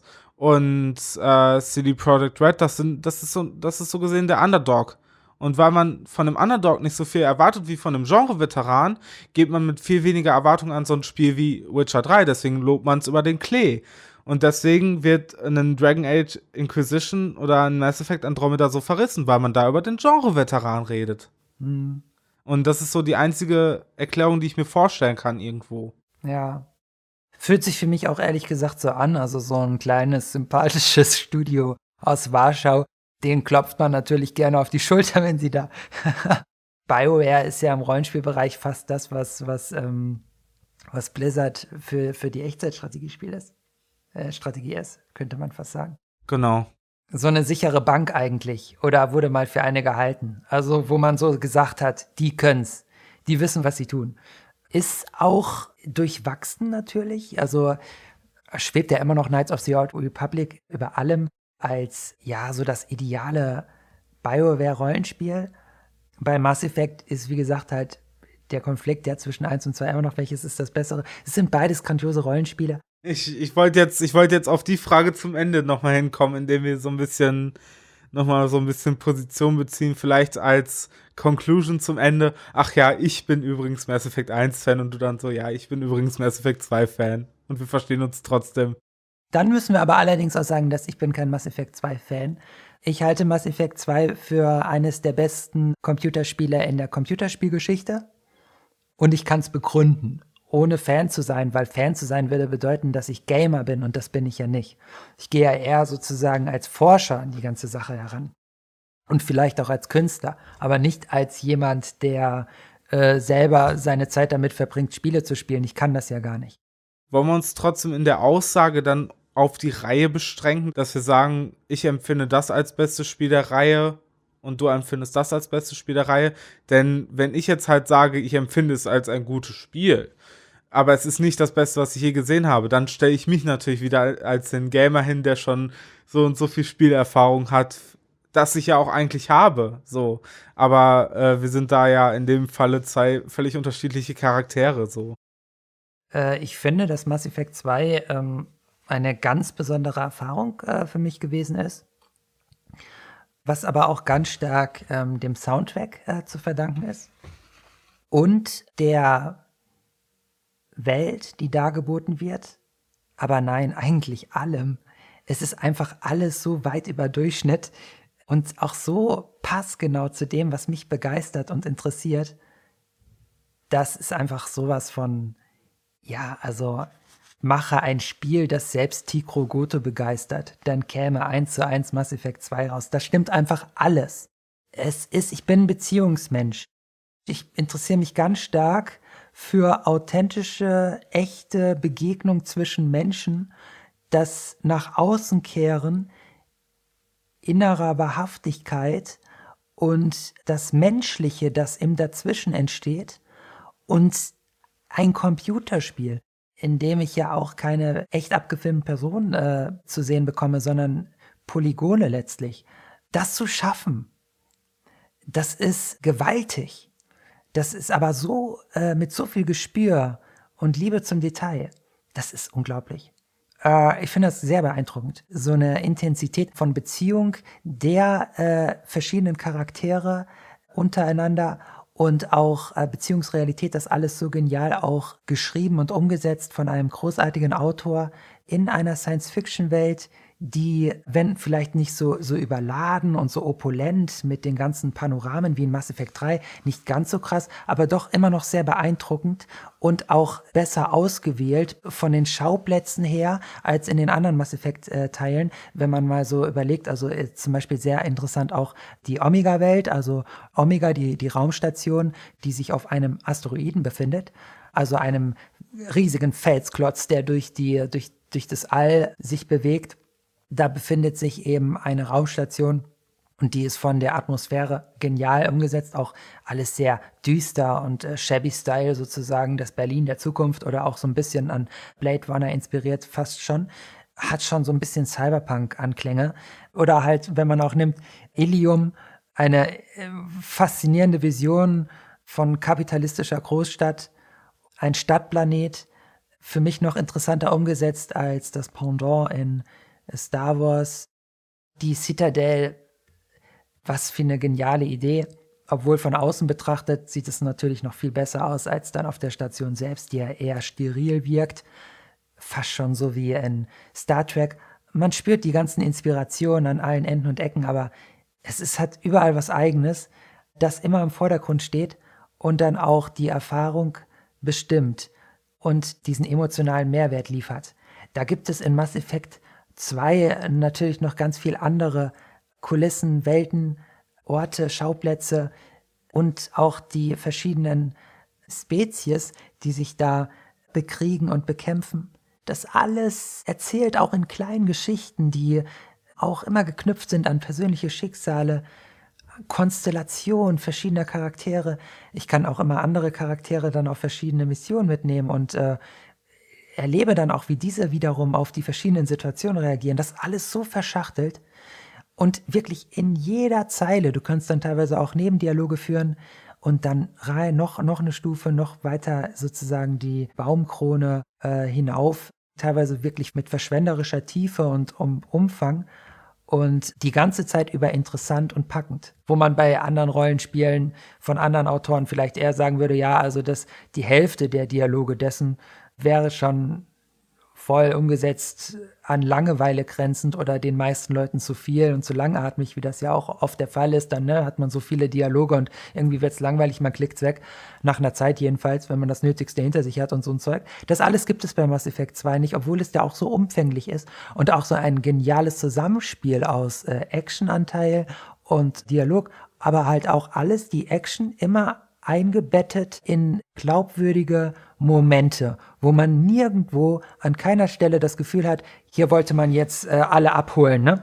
Bei Mass Effect 3 hat man das ganz stark, dass man sozusagen am Anfang schon wählen kann, ja, was möchtest du für eine Erfahrung? Willst du eher ein Actionspiel? Dann wähle das, dann, dann, äh, dann führen die Gespräche sich automatisch und du entscheidest nichts mit. Bei Mass Effect 1 ist es noch anders, es hatte ja, wie gesagt, andere Probleme. Es war einfach noch nicht ausgereift, obwohl der Ansatz da war und auch schon stimmig war. Ich würde da aber trotzdem mal gerade anschließen und mein ähm, Fazit ziehen und zwar, warum ich denn äh, den Einser lieber mag als den Zweier. Bei mir ist es so, dass eigentlich beide, ich, ich mache ich mach das gerne immer so ein bisschen anklagender oder ein bisschen, stell das ein bisschen schlagzeilenmäßiger hin, als es eigentlich ist. Eigentlich stehen sie bei mir auf derselben Stufe der Unterschied, das Mühe mehr, was, was mich zu dem ersten hinreißt, ist, ist aber auch so ein bisschen, es ist eine sehr emotionale Sache, die, äh, die, die ich damit habe. Und zwar, für mich ist es so, dass Emotionale, sie haben es noch nie vorher gemacht. Äh, also sie haben das Spiel, dieses Universum noch nie vorher bet äh, so betreut wie in diesem Spiel. Es, es war das erste, es ist, es ist die Aufbruchstimmung dahinter. Es ist, es ist einfach das alles. Ähm, es ist halt der Anfang der großartigen Story, der ähm, großartigen zwei Teile und dem Mäh dritten Teil der Trilogie. Das, das ist eher dieser emotionale Wert, der mir das kleine Mühe mehr gibt, wo ich sage, deswegen ist der erste Teil mein Lieblingsteil. Es ist dieser Aufbruch, man lernt erstmal alles kennen, man wird mit der Welt vertraut gemacht. Das ist was sehr Emotionales. Und deswegen ist es halt nicht so ein, so ein technischer Grund, wo ich sage, da, das macht das erste besser oder das, das zweite nicht so gut. Es ist bei mir halt eine rein emotionale Sache, warum ich sage, das erste ist für mich besser als das zweite. Die Community hat ja durchschnittlich ähm, Mass Effect 1 mit 88 oder 89 Punkten bewertet, Mass Effect 2 dann mit 94 Punkten und ähm, Mass Effect 3 mit 88 oder 87 Punkten. Das heißt tatsächlich auch nicht äh, nennenswert schlechter als der erste Teil, was ein bisschen kurios ist auch. Für mich ist der erste Teil natürlich was Besonderes, auch rückblickend betrachtet. Die Geschichte um Shepard und so beginnt da und Shepards Aufstieg. Es hat auch eine gewisse Einfachheit in der Struktur. Der Feind, der da konkret bekämpft wird, Saren, ist äh, eine konkrete, fassbare Figur. Beim zweiten Teil hat man da nur eine Spezies, seine insektenartige Spezies. Allerdings geht es ja auch gar nicht im zweiten Teil darum. Im zweiten Teil geht es darum, mitzuerleben, wie sich dann zum Schluss alle zusammentun und als ein gemeinsamer sozialer Körper zusammenarbeiten. Das ist so berührend, diesen Weg zu gehen, diesen Weg zu gehen mit den verschiedenen Menschen oder auch den verschiedenen Spezies, die ja alle was Menschliches entwickeln irgendwie. Und äh, dann zum Schluss hat jeder seinen Platz und äh, sie arbeiten gemeinsam etwas Großes aus. Zusammen gemeinsam kämpfen sie für die größere Sache, die Rettung der Galaxie. Und das hat auch was ganz Einfaches. Etwas, dessen Geradlinigkeit gar nicht zu steigern ist. Und funktioniert grandios. Macht Mass Effect 2 zu einem der größten Rollenspiele aller Zeiten. Ja, also ich äh, bin kein Gamer, aber ich kann zu Mass Effect 2 sagen, dass es, ähm, dass es, äh, dass es die Erfahrung wert war.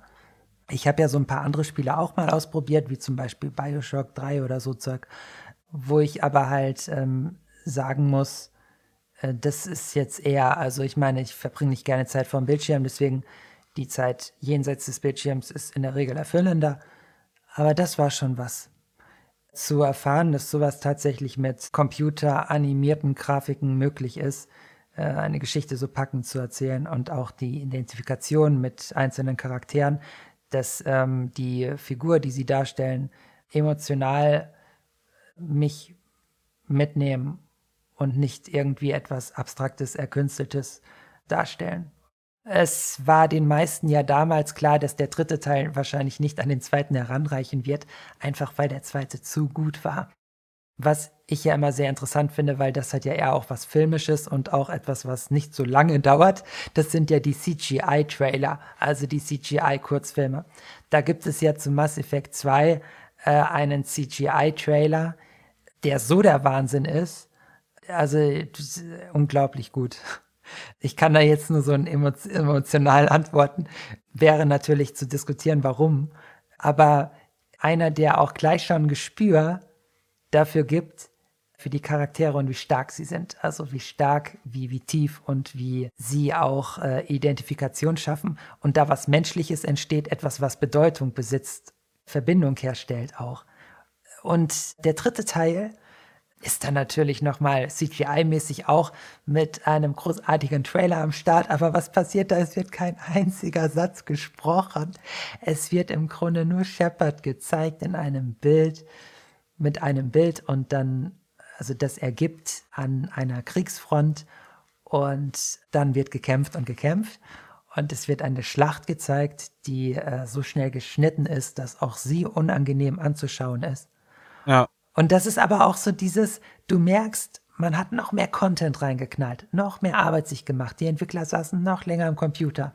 Aber sie haben keine Freude empfunden, sondern Anstrengung. Anstrengung, Anstrengung, Ambition. Und genau diese Anstrengung ist es, die ich dann spüre, wenn ich diesen Trailer ansehe.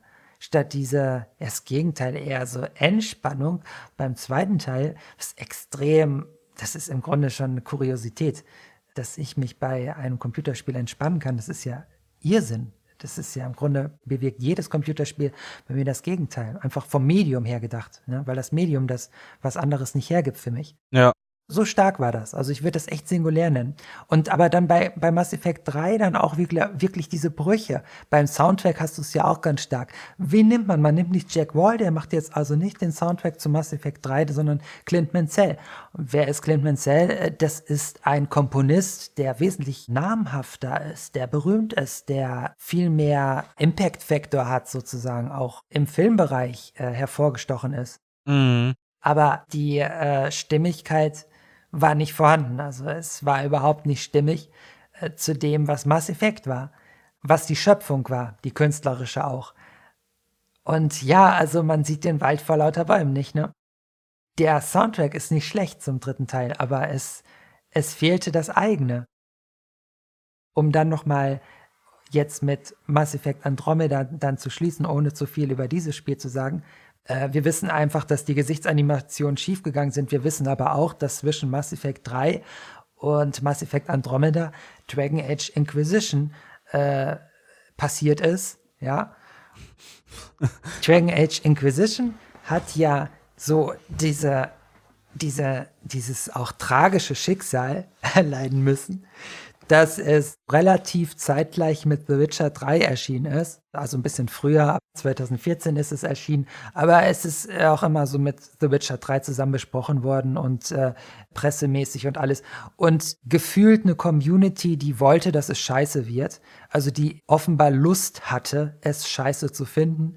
Nach Dragon Age 2, das ja auch so scheiße war. Mhm im Verhältnis zum ersten Teil, der ja angeblich so überragend war, obwohl er ja wie Mass Effect 1 auch so seine Tücken hat, was aber heute alle Leute rauskürzen, um eine Erinnerung zu idealisieren, wie das ja immer ist. Dragon Age Inquisition einfach ist ein komplett rundes Spiel gewesen, wo die Gesichtsanimationen im, Geg im Gegensatz zu The Witcher 3 oder zum neuen Mass Effect auch äh, akkurat waren. Das grafisch herausragend war, ohne unnötig Performance zu fressen wie The Witcher 3, äh, das eine Geschichte erzählt hat, die nicht so emotionalisierte wie zum Beispiel Mass Effect 2, weil die Charaktere nicht ganz so stark im Vordergrund standen, was aber auch äh, verzeihbar war, weil Dragon Age Inquisition wiederum andere Sachen auch serienbedingt stärker gemacht hat, nämlich der Open-World-Aspekt war stärker. Das ist einfach serientypisch gewesen. Auch dieser Rollenspiel-Aspekt im Sinne von den Charakter entwickeln, äh, spielmechanisch und von den Fähigkeiten her und diese Dinge.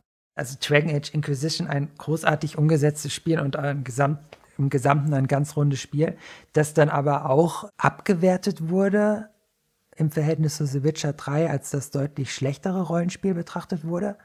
Und äh, ich habe mich immer gefragt, warum, wenn es doch ein Spiel ist, das nichts falsch gemacht hat und äh, sogar Charaktere entwickelt hat, die oder eingeführt hat, die noch stärker waren äh, als manch einer äh, aus, aus, aus Mass Effect. Also man nehme zum Beispiel den Charakter äh, Sarah, den man besser nicht hätte schreiben können und äh, umsetzen können man sehe sich das mal an, die Szenen allein mit diesem Charakter, was für Feinheiten in der Inszenierung. Die ganze Mimik, Gestik, jede Bewegung, wie die Szene arrangiert ist, wie sich die Körper zueinander verhalten, wie sie sich im Raum verhalten. Auch gesprochen, großartig umgesetzt, also nicht nur das englische Original, sondern auch die deutsche Vertonung mit unglaublich viel Einfühlungsvermögen. Wahnsinn, Wahnsinn! Was da gearbeitet wurde. Äh, also das ist echt sowas, so unglaublich. Und da denke ich mir so, hammerhart. Und äh, The Witcher 3, habe ich ja schon gesagt, das ist ja eher unangenehm, das zu sehen, wie, wie unbeholfen teilweise diese Gespräche da umgesetzt und wie, wie starr auch. dass das schon eher mit Mass Effect 1 dann vergleichbar, wo es auch noch etwas starr ist. Und das ist von 2007 und, und The Witcher 3 ist von 2015. Also kein Vergleich. Aber dass man das nicht würdigt, dass man das gar nicht ins Verhältnis richtig setzt und dann auch immer so häufig so dieses Dragon Age Inquisition äh, unnötige Nebenaufgaben und eine Welt irgendwie unnötig gefüllt und generisch und so. Was für ein Unsinn man unterhalte sich doch mal über die genaue Gestaltung der Welt, also die ganzen Schauplätze, die Vielfalt. Also man nehme die Wüstenwelt, die ganz anders auch strukturell. Also auch diese Weitläufigkeit und dann aber auch andere Schauplätze, die ganz andere Erfahrungen bereitstellen, wenn man sie nur durchschreitet. Ja. Und dann auch Welten, die gehen eher in die Vertikale. Also besonders bei den Erweiterungen äh, zum Spiel hat man dann nochmal ganz viel Wert auch auf die Vertikale gelegt. Die größte Differenz, die es von den Schauplätzen gibt, bei The Witcher 3, da musst du das Hauptspiel nehmen und die Insel mit der Eiswelt und dann den Märchenwald in der zweiten Erweiterung in The Witcher 3. Das ist die maximale Differenz. Diese Differenz, die hast du ja in Dragon Age Inquisition gleich schon zwischen dem ersten und dem zweiten Schauplatz, den du betrittst. Dass man das alles nicht in Rechnung stellt, das finde ich ja wirklich, da ist was schiefgegangen, ganz gewaltig was schiefgegangen. Das passiert aber häufig, wenn man ein Spiel nicht spielt, sondern nur rezensiert.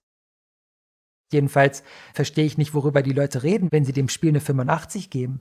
Ich habe teilweise die Sachen gesehen und mir gedacht, das ist, das, das hat mich teilweise so umgehaut. Auch der Soundtrack übrigens, der ja so auf den Punkt. Also wann habe ich so einen guten Soundtrack gehört? Das letzte Mal bei Jack Wall bei Mass Effect 2. Also BioWare hat mit Dragon Age Inquisition wieder das Niveau erreicht, das es nach Mass Effect 2 verloren hat. Das Ganze regt mich deswegen so auf, äh, nicht nur, weil man The Witcher 3 für mich im Verhältnis viel zu hoch einschätzt, äh, sondern auch, äh, weil man Dragon Age Inquisition überhaupt nicht qualifiziert beurteilt, sondern einfach nur aburteilt, weil man irgendein altes Dragon Age idealisiert, an das man sich sowieso nicht mehr richtig erinnert. Und dann gibt's jetzt so ein Mass Effect Andromeda, was für mich doppelt, also wo ich wirklich gleich senkrecht an mir runterkotzen kann, äh, wenn man dann so sagt, das ist ja Mass Effect Inquisition. Du merkst diese, diese doppelte Verächtlichkeit, diese Falschheit in dieser, in dieser, in diesem Kürzel. Nämlich einmal dieses dumme äh, Urteil, weil eben überhaupt nicht qualifizierte Urteil über Inquisition, das man irgendwie gar nicht richtig gespielt hat und gar nicht richtig kennt, weil man meint es ja abwertend, wenn man sagt Mass Effect Inquisition. Und dann äh, auch gar nicht äh, Mass Effect Andromeda betrachtend, weil es ist eine andere Serie. Also da gibt es ja ganz andere Sachen zu beachten. Mass Effect ist ja eine viel geradlinigere Serie, eine viel storylastigere Serie. Da geht es ja auch viel stärker nochmal um Action, also so per Definition, wie man sich konzeptuell äh, festgelegt hat, was man machen möchte. Also gar nicht vergleichbar. Und dann Mass Effect Inquisition zu sagen, ohne eins von beidem oder beides verstanden zu haben, finde ich so, finde ich so peinlich. Finde ich, finde ich auch, dass Mass Effect Inquisition also viel zu unverhältnismäßig bewertet wurde. Es knüpft auch, ähm, und da muss ich sagen, es knüpft zwar nicht mehr an die alte goldene Zeit von Dragon Age Origins an, und das kann ich sagen, denn ich habe Dragon Age Origins erst kürzlich wieder durchgespielt. Ähm, es, es, ist, es ist schon noch was anderes, ja. Wo ist denn bei Dragon Age Origins die Immersion, wenn dein eigener Charakter nicht mal etwas spricht? Das hat man ja dann später verstanden. Das war ja auch bei Fallout 3 auch so. Du hast einen Charakter, der kommuniziert mit anderen Charakteren, du hörst die anderen Charaktere sprechen, deinen eigenen aber nicht. der eigene Charakter spricht nichts. Das ist doch keine Situation. Das ist doch fürchterlich. Wie unmenschlich. Also wie kann man denn sowas? Für mich ist das Spiel schon daraus. Was ich ja sagen muss, ist ja immer noch meine absolute Lieblingsspieleserie Legend of Zelda. Und Link spricht seit dem ersten Zelda, auch im aktuellen Zelda, nichts. Gut, bis, bis, war, bis äh, jetzt zum neuesten Teil war es auch so, dass überhaupt keine Voice-Synchro da war. Nur immer so ein paar Geräusche die die anderen Charaktere gemacht haben, während Textboxen da waren. Aber Link ist immer noch der klassische, auch da gibt es ein klassisches Schemata, der Mute Hero. Und das ist im Spiel ein, ein, ein anerkanntes Schemata für einen Helden. Ich glaube, Star Wars hätte niemand gerne geguckt, wenn Luke Skywalker äh, gemutet worden wäre. Oder wenn, wenn, äh, wenn Frodo die ganze Zeit nichts gesagt hätte. Aber Frodo hat doch nie mehr gesagt als der Ring, der Ring, er ist so schwer, der Ring, der Ring, der ist so schwer. Mehr hat er doch nicht gesagt. Das hätte man auch weglassen können. Also echt. Tja, wenn es denn so gewesen wäre, ne? ähm, aber äh, das ist ja, Aber übrigens, Frodo hat auch echt sehr viel mit dem Körper gesprochen. Das äh, war schon sehr beeindruckend. Auch wenn er etwas wortkarger war. Ja, schon. Nee, also ähm, diesen Maßstab muss doch bei einem äh, Action-Rollenspiel genau denselben anlegen. Also Mute Hero ist Schwachsinn, was du da redest. Das ist Quatsch. Also deswegen hat man es ja auch über den Haufen geworfen. Ich meine, die Geschichte gibt mir ja recht. Aber es ist halt auch so, dass äh, Dragon Age. Die Geschichte will mich freisprechen. Dra Dragon Age Origins ist. Äh, ich versuche aber bei den Argumenten zu bleiben. Du erkennst das bestimmt. Ich will mich jetzt nicht irgendwie auf andere berufen oder darauf, dass die anderen es ja irgendwann dann auch begriffen haben, wie man es richtig macht. Ich bleibe ja bei der Argumentation. Ja, klar, aber es ist, es ist, es ist aber immer noch dein Ding so. Für mich ist ein Spiel wie The Legend of Zelda auch genauso, kann auch genauso perfekt sein, obwohl der Held nicht spricht. Nein, Legend of Zelda ist ja kein Vergleich. Du kannst so einem Protagonisten das ja noch viel eher verzeihen, wenn er nicht spricht, weil das ja viel abstrakter, ja fast schon comichaft anmutet, die Inszenierung. Die soziale Situation, die dort entsteht, äh, hat ja jetzt ähm, kein Pendant oder ein wenig Gegenwert äh, in dem, was wir in unserer alltäglichen Erfahrung erleben. Nämlich, das sind soziale Situationen und das ist nicht mein Ding. Wenn ähm, wir hier miteinander sprechen, dann sprechen wir eben beide. Das äh, ist nicht so, dass du von dem, was die Person zu dir sagt, so abstrahieren kannst, dass du sagst, dass jemand dir etwas sendet als einen Satz, den du dann so empfängst und da käme dann nichts von dir sondern äh, eine soziale Situation ist eine körperliche Situation und deswegen ist es auch wichtig, dass der Protagonist etwas sagt und deswegen macht man das ja auch so im Film und im Spiel. Und man hat es mal anders gemacht, weil man nicht drüber nachgedacht hat, aber das ist eben nicht mein Ding, weil soziale Situationen sind soziale Situationen und die sind für alle Menschen äh, gleichermaßen zutreffend, gewissermaßen soziales a priori, weil wir Körper sind. Also du könntest sagen, äh, das wäre mein Ding, äh, wenn du als Geist irgendwo rumschweben würdest, aber solange du einen Körper besitzt, spricht es aus dir, weil du hineingeworfen bist in die Welt, der du ausgesetzt bist. Und deswegen ist es nicht mein Ding, ist auch nicht dein Ding, sondern es ist was zutiefst Menschliches, dass Menschen miteinander reden, nicht irgendwie einander senden. Und deswegen hat es nicht funktioniert mit der Immersion, in diesem schizoiden Setting von der eigene Hero ist irgendwie rausgemutet oder so. Kompletter, ist fürchterlich. Das kann man schon als allgemein festhalten, so. Das ist die Stärke von Origins nicht.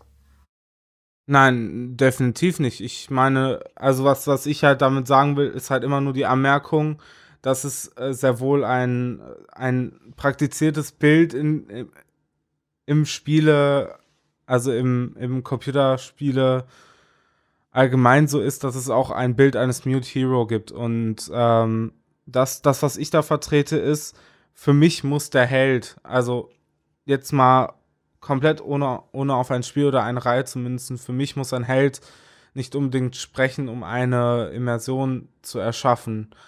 Äh, bei mir ist es äh, viel so, dass ich ein sehr träumerischer Mensch bin und ähm, ich gerade mit Legend of Zelda auch eine große Immersion zum Beispiel verbinde, weil der Held nicht spricht.